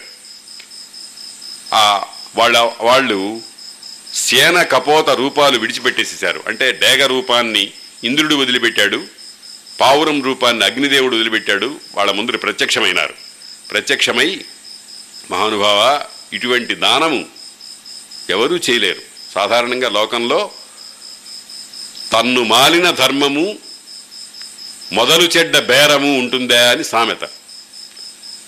కానీ తన్ను మాలిన ధర్మం ఉంటుంది. ఉన్నదని నిరూపించారు మహానుభావులు. మనము ఇది సాధ్యమా అని ప్రశ్నిస్తాం. మాంసం కోసేస్తూ ఉంటే ఈయన బతికున్నాడా అని. మా శరీరంలో ఆయువు పట్లు అని ఉంటాయి కొన్ని. అక్కడ దెబ్బ తగిలితేనే ప్రాణం పోయేటువంటి పరిస్థితి వస్తుంది. తక్కినవన్నీ కూడా మెల్లమెల్లగా తీసివేసినా సరే ఇప్పుడు కాలు విరిగిపోతే చెయ్యి విరిగిపోతే కృత్రిమమైన అవయవాలు పెట్టుకుని ఎంతమంది తిరగటం లేదు. అదేవిధంగా శిబిచక్రవర్తి తన శరీరంలో నుంచి మాంసాన్ని తీసి ఆ పావురానికి బదులుగా డేగకు ఇవ్వటానికి సిద్ధపడ్డాడు. ఇది ఇది తారస్థాయి అంటాం. దానంలో త్యాగంలో తారస్థాయి. అందుకనే నా కర్మణాన ప్రజయా ధనేన త్యాగే నైకే అమృతత్వమానశు పరేణ నాకం నిహితం గుహాయాం బిభ్రాజదే తద్యతయో విశంతి అని వేదం చెప్తోంది. కర్మముతో కాదు ధనంతో కాదు ప్రజతో కాదు అంటే సంతానంతో కాదు అంటే ధర్మము అర్థము కామము అనే పురుషార్థాలు కాదయ్యా. త్యాగము చేతనే అమృతత్వం అనేటువంటిది సిద్ధిస్తుంది అన్నారు. త్యాగం అనేటువంటిది అనేక విధాలుగా ఉంటుంది. ఇది ఒక రకమైన త్యాగం. ఏమిటి? శరీర త్యాగం. బలిచక్రవర్తి అదే మాట అన్నాడు. నేనేమైపోయినా సరే నా యశక్కాయము చెడిపోకూడదు. అది స్థిరంగా ఉంటుంది. అందుకనే అన్నారు నాస్తి తేషాం యశక్కాయే జరామరణజం భయం అన్నారు. ముసల్తనము చావు అనేటువంటిది పాంచభౌతికమైన దేహానికి ఉంటుంది కానీ యశక్కాయానికి ఉండదు. కాబట్టి ఆ శిబి చక్రవర్తి ఆ రకంగా మహాదానం చేశాడు. ఇవన్నీ కూడా చాలా గొప్ప గొప్ప పనులు. మహానారాయణం అని ఒక ఉపనిషత్తు ఉంది. ఆ ఉపనిషత్తులో దేన్ని పర దేనిని పరమం అంటారు అని ఒక ప్రశ్న వేశాడు ఒక శిష్యుడు ఒక గురువుని. అందులో చెప్పినటువంటి వాటిల్లో ఈ దానము ధర్మము త్యాగము మొదలైనవన్నీ ఉన్నాయి. అందుచేత దేవేంద్రుడును అగ్నిదేవుడును ఆ శిబి చక్రవర్తిని ప్రశంసిస్తూ శబ్ద బ్రహ్మము ఉన్నంత వరకు నీ కీర్తి నిత్యంగా ఉంటుందయ్యా అని చెప్పారు. శబ్ద బ్రహ్మం అంటే దానికి నాశనం లేదు. ఈ ప్రపంచమంతా ప్రళయంలో మునిగిపోయినా సరే శబ్దం మాత్రం ఉంటుంది. శబ్దం అంటే వేదం. అది ఎన్ని ప్రళయాలు వచ్చినా కానీ ఏకరూపంగానే ఉంటుంది కానీ దానికి నాశనం అనేది ఉండదు. కాబట్టి ఆ శిబి చక్రవర్తి స్నానం చేసినటువంటి కొలను ఇది అని దాన్ని చెప్పాడు. అలా వస్తున్నారు. వస్తుంటే తరువాత అష్టావక్రుడు అనేటువంటి వాని ప్రసంగం వచ్చింది. అష్టావక్రుడు ఒక మహానుభావుడు. అయితే పేర్లోనే తెలుస్తోంది ఎనిమిది వంకరలు. కాలు వంకర కన్ను వంకర ముక్కు వంకర చెయ్యి వంకర. ఇట్లాగా ఈ ఒళ్ళు కూడా ఒక రకంగా ఉంటుంది. అష్టావక్రుడు. ఎనిమిది వంకరలు కలిగినటువంటి వాడు వాడి పేరు. కొన్ని కొన్ని పేర్లు సార్థకంగా ఉంటాయి. కొన్ని పేర్లు నేతి బీరకాయలా ఉంటాయి. నేతి బీరకాయ అంటే నెయ్యి ఉండదు అందులో. ఈయన అష్టావక్రుడు అంటే ఎనిమిది వంకర్లు లెక్క పెట్టడానికి వీలుగా ఉన్నాయి. ఎందుకు ఈయన అష్టావక్రుడైనాడు అంటే ఈయన తండ్రి ఏకపాదుడు అనేటువంటి ఆయన. చాలా గొప్ప విద్యావేత్త. ఆయనకు సుజాత అనేటువంటి ఆమె భార్య. ఏకపాదుడు సుజాత. ఈ పేర్లన్నీ కూడా ఈ పేర్లు స్మరణ కూడా పుణ్యం. గొప్ప గొప్ప వాళ్ళ పేర్లు వాటిని మనం స్మరించుకుంటూ అప్పుడప్పుడు అనుకుంటూ ఉండటం వల్ల దానికి పుణ్యం వస్తుంది.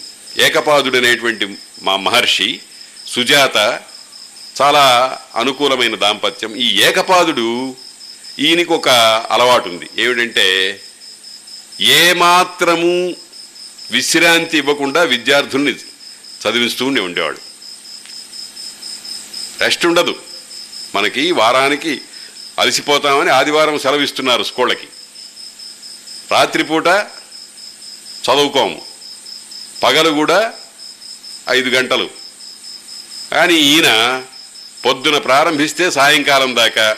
సాయంకాలం సంధ్యావందనం అయిన తర్వాత మళ్ళీ తెల్లవారేదాకా పాఠాలు చెబుతూనే ఉంటాడు. వాళ్ళని ఏమాత్రము విశ్రాంతి లేకుండా విద్యార్థులందరినీ కూడా అహోరాత్రులు చదివిస్తున్నాడు. ఎందుకనంటే విద్య అనంతమైనది. అదంతా చెప్పాలి అని. ఆయనకి అదొక అలవాటు. ఆయన పేరు కూడా ఏకపాదుడు. ఏకపాదుడు అంటే రెండు కాళ్ళు నేల మీద ఉపయోగించడం బహుశా. ఒంటి కాలు మీద ఉంటాడనమాట అంటే నిష్ఠ. చదువు మీద నిష్ఠ. ఆ నిష్ఠతో శిష్యులందరినీ కూడా కొంచెం కూడా విశ్రాంతి ఇవ్వకుండా చదివిస్తున్నాడు చదివిస్తున్నాడు చదివిస్తున్నాడు. ఈ సుజాత గర్భవతి అయింది. ఈ గర్భవతి అయినటువంటి సుజాత గర్భంలో ఉన్న పిల్లవాడు తండ్రిని ఆక్షేపించాడు. ఏమిటా నీ చదువు నువ్వును. వాళ్ళు చచ్చిపోతున్నారు విద్యార్థులు. తల్లి గర్భంలో ఉండి తక్కిన వాళ్ళ మీద జాలిపడి నువ్వు ఇటువంటి పని ఇంత ఘోరంగా చేస్తావేమిటి? ఓ మనిషి అన్న తర్వాత కాస్త విశ్రాంతి ఉండాలి. నిరంతరము చదవగా చదవగా అదంతా కూడా పూర్తిగా వస్తుందని నమ్మకం లేదు. దేనికైనా సరే ఒక విశ్రాంతి ఉండాలి. ఇప్పుడు భోజనం చేసేటప్పుడు కూడా చేసే భోజనం అంతా కూడా పంచుకుని మూడు సార్లు నాలుగు సార్లు తింటాం. ఒకసారే తింటామా? కాబట్టి ఒక విశ్రాంతి కావాలి అని తండ్రిని తప్పుపట్టాడు. ఎక్కడా తల్లి గర్భంలో ఉండగా. అంటే చూడండి చమత్కారం ఏమిటంటే తల్లి గర్భంలో ఉండేటువంటి వాడికి జ్ఞానం ఉండదు. మాతృగర్భంలో నుంచి బయటకు వచ్చిన తరువాత అప్పుడు కెవ్వుమని ఏడుస్తాడు. అక్కడి నుంచి ప్రారంభమవుతుంది వాడికి ప్రపంచం తెలియటం అనేది. కానీ ఈ మహానుభావుడు ఇతను అసాధా అసాధారణ వ్యక్తి. కొంతమంది సాధారణమైన వ్యక్తులు ఉంటారు కొంతమంది అసాధారణ వ్యక్తులు ఉంటారు నేను అనంతపురంలో ఉండగా సంతోషి మాత అని ఒక చిన్న పిల్ల ఏడు ఏడు ఆరేళ్ళో ఏడేళ్ళో ఉంటుంది. ఒక ఆయన తీసుకొచ్చాడు ఉత్తర హిందూస్థానం నుంచి. మాకు అక్కడ రామకృష్ణయ్య చిట్టి అని ఒక పోలీస్ ఆఫీసర్ ఉండేవాడు. వాడి ఇంటికి వచ్చి చూశాను నేను. ఇంత ఉంది పిల్ల. అంటే సాధారణంగా మనం ఏమంటామంటే నోట్లో వేలు పెడితే తీయటానికి కూడా ఇష్టపడని వయస్సు. ఆ అమ్మాయి కూర్చోబెట్టి అందరినీ కూర్చోబెట్టి భజన చేయించిందండి. ఎంత పరిణత ప్రజ్ఞతో చేయించిందంటే ఈ ఈ పెద్ద పెద్ద వయస్సు కలిగిన వాళ్ళు అరవై డెబ్బై ఏళ్ళ వయస్సు ఉన్నవాళ్ళు మంచి జ్ఞాన సంపన్నులైనటువంటి వాళ్ళు ఆమె ఆమె పాట పాడుతుంటే ఆ దీర్ఘమైనటువంటి ఆ పాదం అంతా పట్టుకోలేకపోతే పసిపిల్లవాడికి చెప్పినట్టుగా ముక్కలు చేసి చెప్పింది. ఏం చెప్పాలి? ఎక్కడి నుంచి వచ్చింది ఆమెకు? వీటినే విశిష్ట లక్షణాలు అంటారు. అందుకనే ఈ ఈ పిల్లవాడు తల్లి గర్భంలో ఉండగానే తండ్రిని ఆక్షేపించాడు. తండ్రికి కోపం వచ్చింది. అథవా నువ్వు మామూలుగా నిన్నగాక మన పుట్టావు ఇప్పుడు ఇంకా వీడు పుట్టలే. నువ్వు గర్భంలో ఉండే నన్ను ఆక్షేపిస్తున్నావు. నీవు అన్ని వంకర్లు నా నాకుండేటువంటి లోపాన్ని చెప్పావు గనక ఎనిమిది వంకర్లతో పుట్టరా అని శాపం ఇచ్చాడు. తండ్రి శాపం ఇచ్చాడు. అంటే కోపం వచ్చినప్పుడు తండ్రి కొడుకు అనేటువంటి మాటలు ఉండవు. పిల్లవాళ్ళని కొంతమంది తండ్రులు చాలా భయంకరంగా కొడుతూ ఉంటారు తిడుతూ ఉంటారు. తర్వాత ఏడుస్తారు అనుకోండి అది వేరే సంగతి. కాబట్టి ఈ పిల్లవాడిని శపించాడు. ఎనిమిది వంకర్లతో పుడతావు నీవు అని. తరువాత ఆమె గర్భం తొమ్మిది నెలలు నిండబోతోంది. నిండబోతూ ఉంటే ఆమె పరమ దారిద్ర్యం వాళ్ళు ఇంట్లో ఉన్నది లేదు అని చూసుకునేవాడు కాదు. వాళ్ళకి కావాల్సిందల్లా తపస్సు విద్య రెండే. ఈ ఏకపాదుడు ఏమీ ఇవ్వలేకపోతున్నాడు భార్యకు. రేపు పొద్దున పురుడు వస్తే ఆమెకు కావలసినటువంటి కనీసమైన సౌకర్యాలు కూడా ఏమీ లేవు. అందుకని ఆమె అడిగింది మహానుభావ లోపల అగ్నిలాగా ఉండేటువంటి పిల్లవాడున్నాడు వాడు బయటపడాలి అని అంటే మనకేదో కొన్ని ఏర్పాట్లు కావాలి కాస్త ధనం కావాలి. కనుక నువ్వు ఏదన్నా ధనం సంపాదించుకొస్తే బాగుంటుంది అని భర్తతో అడిగింది భర్తను అడిగింది. అడిగితే సరే ఆయన అట్లాగే అని నీవు నాకు సహాయం చేస్తే ఈ ప్రసవ వేదన అనేటువంటిది అనే దాని నుంచి గట్టెక్కుతాను అని ప్రార్థిస్తే ఆయన జనక మహారాజు దగ్గరికి వెళ్ళాడు. జనక మహారాజు ఒక పెద్ద యజ్ఞం చేయిస్తున్నాడు అప్పుడు. ఆ యజ్ఞంలో విద్యావంతులకు దక్షిణలు ఇస్తారు. అయితే ఆ జనక మహారాజు దగ్గర వంది అనేటువంటి వాడు ఒక మహాపండితుడు ఉన్నాడు. వంది. ఆ వంది అనే మహాపండితుడు ఏం చేశాడంటే పరీక్ష పెట్టాడు వీళ్ళందరికీ వచ్చిన వాళ్ళందరికీ కూడా. దురదృష్టవశాత్తు ఏకపాదుడు వంది చేతిలో ఓడిపోయినాడు పరీక్షలో. అతను పెట్టిన పరీక్షలకు నిలవలేకపోయినాడు. ఆ నిలవలేకపోవడం అనేటువంటిది రెండు రకాలుగా ఉంటుంది. ఒకటి వీళ్ళ అశక్తత రెండవది వాళ్ళ వంచన. రెండు రకాలుగానే ఉంటాయి. కొన్ని కొన్ని ప్రశ్నలకు అంత సుఖంగా సమాధానం చెప్పలేం. చెప్పినా రెండవ సమాధానం కూడా ఉండేటువంటి పరిస్థితి వస్తుంది. అన్నదమ్ములు పోట్లాడుతూ ఉంటే మధ్యలో కల్పించుకుని కొట్టినవాడెవరు అని అడిగితే రాముడు అని చెప్పాడు. కాదు భీముడు అన్నాడు. రాముడు కూడా ఆ పని చేశాడు భీముడు ఆ పని చేశాడు. కాబట్టి కొన్ని ఓడిపోవడం అనేటువంటిది కేవలం విద్యా బలం చేతనే కాదు కుతంత్రాల చేత కూడా ఓడిపోతాడు. ఈ వంది వాడికి ఒక ప్రతిజ్ఞ ఉంది. తన చేత ఎవరైతే ఓడిపోతారో వాళ్ళని నీళ్ళల్లో ముంచి కారాగారం వేసి అట్టగట్టే పెట్టేశాడు. ఈ ఏకపాదుడు ఇక్కడ వచ్చి నీళ్ళలో మునిగి కూర్చున్నాడు. అక్కడ ఆమె సుజాత సరే ఎట్లాగో పాపం.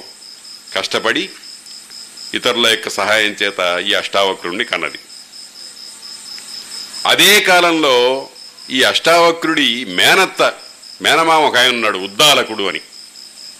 ఆయనకు శ్వేతకేతుడు అనేటువంటి కుమారుడు పుట్టాడు. ఇద్దరు ఏకకాలంలో పుట్టారు. వీళ్ళిద్దరూ మేనత్త మేనమామ బిడ్డలన్నమాట. ఎవరు? అష్టావక్రుడును శ్వేతకేతుడు అనేటువంటి వాడు.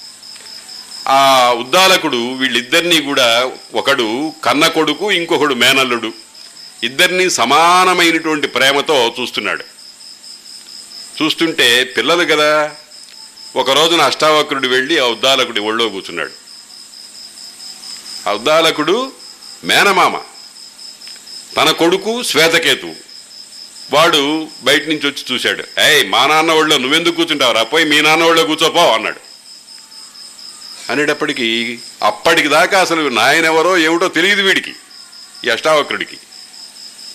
అమ్మని అడిగాడు ఏమైందమ్మా నాన్న ఏడి ఎక్కడున్నాడు ఆయన? అని అంటే జనక మహారాజు కొలువులో ఇట్లా శిక్ష అనుభవిస్తున్నారని విన్నాను నాయన అని చెప్పింది. అప్పుడు ఈ ఉద్దాలకుడును ఆహా శ్వేతకేతువును అష్టా అష్టావక్రుడు ఇద్దరు బయలుదేరారు. బయలుదేరితే రాజాస్థానంలోకి పెడుతున్నారు పెడుతుంటే అటగిచ్చారు మీరెవరయ్యా? బచ్చాగాళ్ళు పిల్లలు మిమ్మల్ని లోపలికి పోనివ్వమన్నారు. అంటే మేము చిన్నవాళ్ళల్లా ఉన్నాం కానీ మేము విద్యావంతులమయ్యా. మీ ఆస్థాన విద్వాంసుడు ఎవరైతే ఉన్నాడో అతన్ని మేము ఓడించి మేము సాధించుకు వెళ్ళాలి అని తమ సంగతి చెప్పారు. అయితే వాళ్ళు మరీ దుర్మార్గులు కాదు ఆ ద్వారపాలకులు. లంచం ఇస్తే కానీ లోపలికి పంపని వాళ్ళు కాదు. కాబట్టి రాజుగారి దగ్గరికి వెళ్ళి ఇట్లా ఇద్దరు పిల్లలు వచ్చారండి. వాళ్ళిద్దరూ ఆ రాజాస్థానంలో పండితులై పండితుల్ని ఓడిస్తామని వచ్చారు. కాబట్టి దయచేసి వాళ్ళని వదలమంటే వదులుతామని అన్నారు. సరే జనక మహారాజు వదలమన్నాడు. వీళ్ళిద్దరూ వెళ్ళి ఆ వందిని చీల్చి చెండాడారు. వాదాలతో దేహంతో కాదు. అతని అతని సర్వశాస్త్రాల్లో అతడు అడిగిన ప్రశ్నలకన్నిటికీ చాలా చక్కగా సమాధానాలు చెప్పారు. కాబట్టి వంది ఓడిపోయినాడు. వంది ఓడిపోతే వంది చేతిలో బందీలైనటువంటి వాళ్ళందరినీ కూడా విడిపించారు. ఆ రకంగా ఈ బాలుడు సర్వజన సమ్మాననీయుడై తండ్రిని బంధంలో నుంచి తీసుకొచ్చి వదిలించాడు. జనకుడు వేసినటువంటి ప్రశ్నలన్నిటికీ సమాధానాలు చెప్పాడు. జనకుడంటే జనకుడు మహాజ్ఞాన సంపన్నుడు. భగవద్గీతలో కూడా జనకుని యొక్క ప్రస్తావన ఉంది. జనకాదయ కర్మ మార్గంలో ఉండి కూడా మోక్షం పొందినటువంటి వాళ్ళు ఉన్నారు అని ఈయన్ని దృష్టాంతంగా చెప్తారు. అటువంటి జనకుడు అడిగినటువంటి వేద వేదాంత రహస్య ప్రశ్నలన్నిటికీ కూడా వీళ్ళు అలవోకగా సమాధానం చెప్పారు. ఇక్కడ మనం గమనించాల్సింది ఏమిటంటే తల్లి గర్భంలో ఉన్నప్పుడే ఇతడు విద్యలన్నీ నేర్చుకున్నాడు. తల్లి గర్భంలో ఉన్నప్పుడే అభిమన్యుడికి బ్రహ్మాస్త్రము మొదలైనటువంటి లక్షణాలు వచ్చినట్టుగా భారతం మనకి చెబుతోంది. అంటే ఇవి విశేషాంశాలు అంటారు అంటే సామాన్యంగా జరిగేవి కాదు విశేషాంశాలు. ఇవన్నీ కూడా. ప్రహ్లాదుడు కూడా ప్రహ్లాదుడికి భక్తి ఎట్లా వచ్చింది? లీలావతీదేవికి గర్భంలో ఉండగా శ్రీమన్నారాయణ మంత్రోపదేశం చేశాడు నారద మహర్షి ప్రహ్లాదుడికి. సహజంగా రాక్షస జన్మ అయినా కానీ మాతృ గర్భంలో ఉండగానే విష్ణు భక్తి ప్రతిపాదకమైనటువంటి విష్ణు మహాత్మ్యం అనేది నారాయణ నారాయణ మంత్ర ఉపదేశము పొందినందువల్ల ప్రహ్లాదుడు ప్రహ్లాదుడైనాడు. కాబట్టి ఇవన్నీ కూడా మహావిషయాలు అంటాం వీటిని. అటువంటి మహావిషయాలన్నింటినీ కూడా వీటిని ఒక చోట గుదిగుచ్చి చెప్తారు. అప్పుడు ఈ ముని కుమారుడు తన శక్తి చేత తండ్రిని దాస్యం నుంచి విడిపించి ఇంటికి తీసుకువెళ్ళాడు. చూడండి ఎటువంటి దివ్యమైన కథయో ఇది. ఆ అష్టావక్రుడి పేరుతో అష్టావక్ర గీత అని ఒక మహా వేదాంత గ్రంథం సుప్రసిద్ధమై ఉంది ఇప్పటికీ. శరీరం వంకర కావచ్చు కానీ బుద్ధి వంకర కాదు. మనస్సులో మాలిన్యం ఉండవచ్చు కానీ తక్కినవన్నీ కూడా చూడనక్కర్లేదు. ఈ విధంగా ఈ అష్టావక్రుని యొక్క చరిత్ర ఆ సరస్సు అవన్నీ కూడా ధర్మరాజుకి చూపించారు. ఆ తరువాత రైభ్యుడు యవక్రీతుడు అనేటువంటి వాళ్ళ ప్రస్తావన వచ్చింది. వీళ్ళిద్దరూ కూడా గొప్ప తపస్సంపన్నులు. ఇందులో ఈ రైభ్యుడు అనేటువంటి వాడు వీడికి ఒక గుణం పుట్టింది. వీడికి ఒక ఆలోచన వచ్చింది. ఏమిటి ఆలోచన?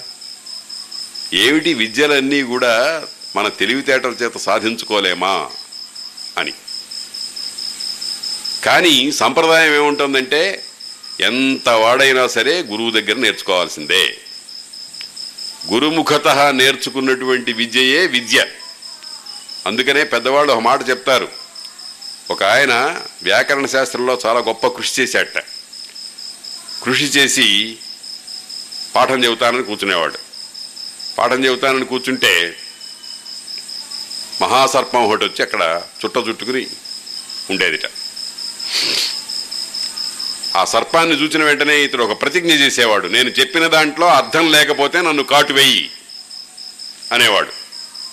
రోజు పాఠం చెప్పాడు. ఓ పది రోజులో ఇరవై రోజులో నెల రోజులో పాఠం చెప్తున్నాడు. అందరూ వింటున్నారు విడుతున్నారు.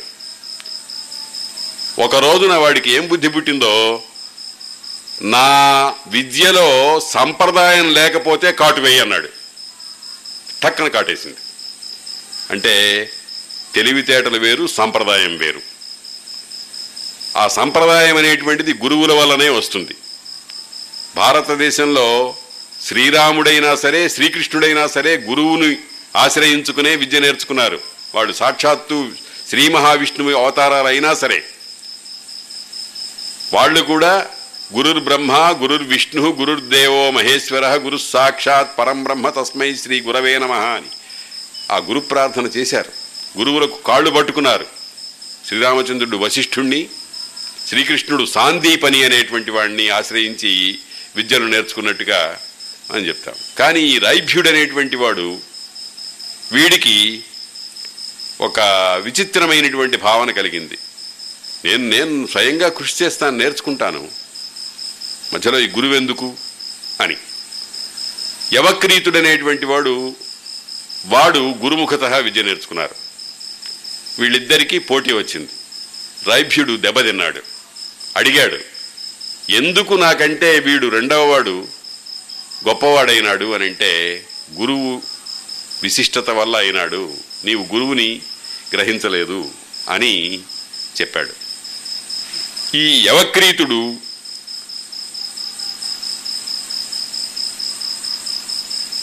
ఏ విధంగా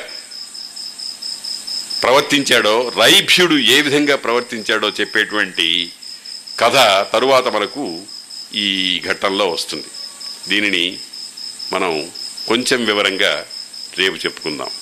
ఇవాటికి మనం సుమారు ఆరుగురి కథలు చెప్పుకున్నాం పరశురాముడి కథ సౌకన్యాఖ్యానము బలరాముడు కృష్ణుడు మొదలైనటువంటి వాళ్ళు ధర్మరాజాదులను చూడటానికి రావటం మాంధాతృ చరిత్ర సోమక చక్రవర్తి యొక్క కథ శిబి చక్రవర్తి కథ అష్టావక్ర చరిత్రము అని ఎనిమి ఏడు కథల్ని ఇవాళ మనం చూడగలిగాం.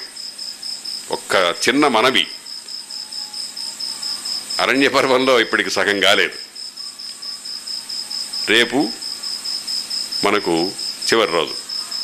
అయితే అయిందనిపించడం నాకు ఇష్టం లేదు. కొంత భాగం మిగిలి ఉన్నా సరే ఇంకొకసారి ఎప్పుడైనా పెట్టుకుని చూస్తాము. కానీ చెప్పినది విస్పష్టంగా ఇందులో తునకలు తునకలు కాకుండా చెప్పుకోవడం అనేటువంటిది అభిలషణీయం గనక అయినంత భాగం వరకు రేపు ఇంకా కొంత భాగం చెప్పుకుంటాం. ఈ అరణ్య పర్వంలో చాలా చాలా గొప్ప ఘట్టాలు ఇంకా ముందర ముందర ఉన్నాయి. అందులో వ్రీహిద్రోణాఖ్యానం అనేటువంటిది ఒకటి ఉంది. తర్వాత రామకథ ఒకటి ఉంది చాలా సుదీర్ఘంగా. రామాయణం అంతా కూడా భారతంలో వ్యాసుల వారు మళ్ళీ చెప్పారు దాన్ని ఎర్రాప్రగడ అనేటువంటి ఆయన చాలా గొప్పగా రాశాడు. తరువాత అతి ప్రసిద్ధమైనటువంటిది దివ్యమైనటువంటిది సావిత్రి కథ ఒకటి ఉంది. ఆ చివర చివరకు యక్ష ప్రశ్నలు అనే ఒక ఒక అద్భుతమైన ఘట్టం ఉంది. ఇవన్నీ కూడా మనకు మిగిలిపోతాయి. అయితే వాటిని ఊరికే ప్రస్తావించి ఈ ఇది ఇది సావిత్రి కథ ఇదండి అని రెండు మాటల్లో యక్ష ప్రశ్న ఇదండి అని ఒక మాటలో చెప్పి దాటవేసేటువంటి విషయాలు కావు. నేను మొదటే చెప్పాను అరణ్య పర్వం చాలా పెద్దది. ఆరు రోజులు చాలదు.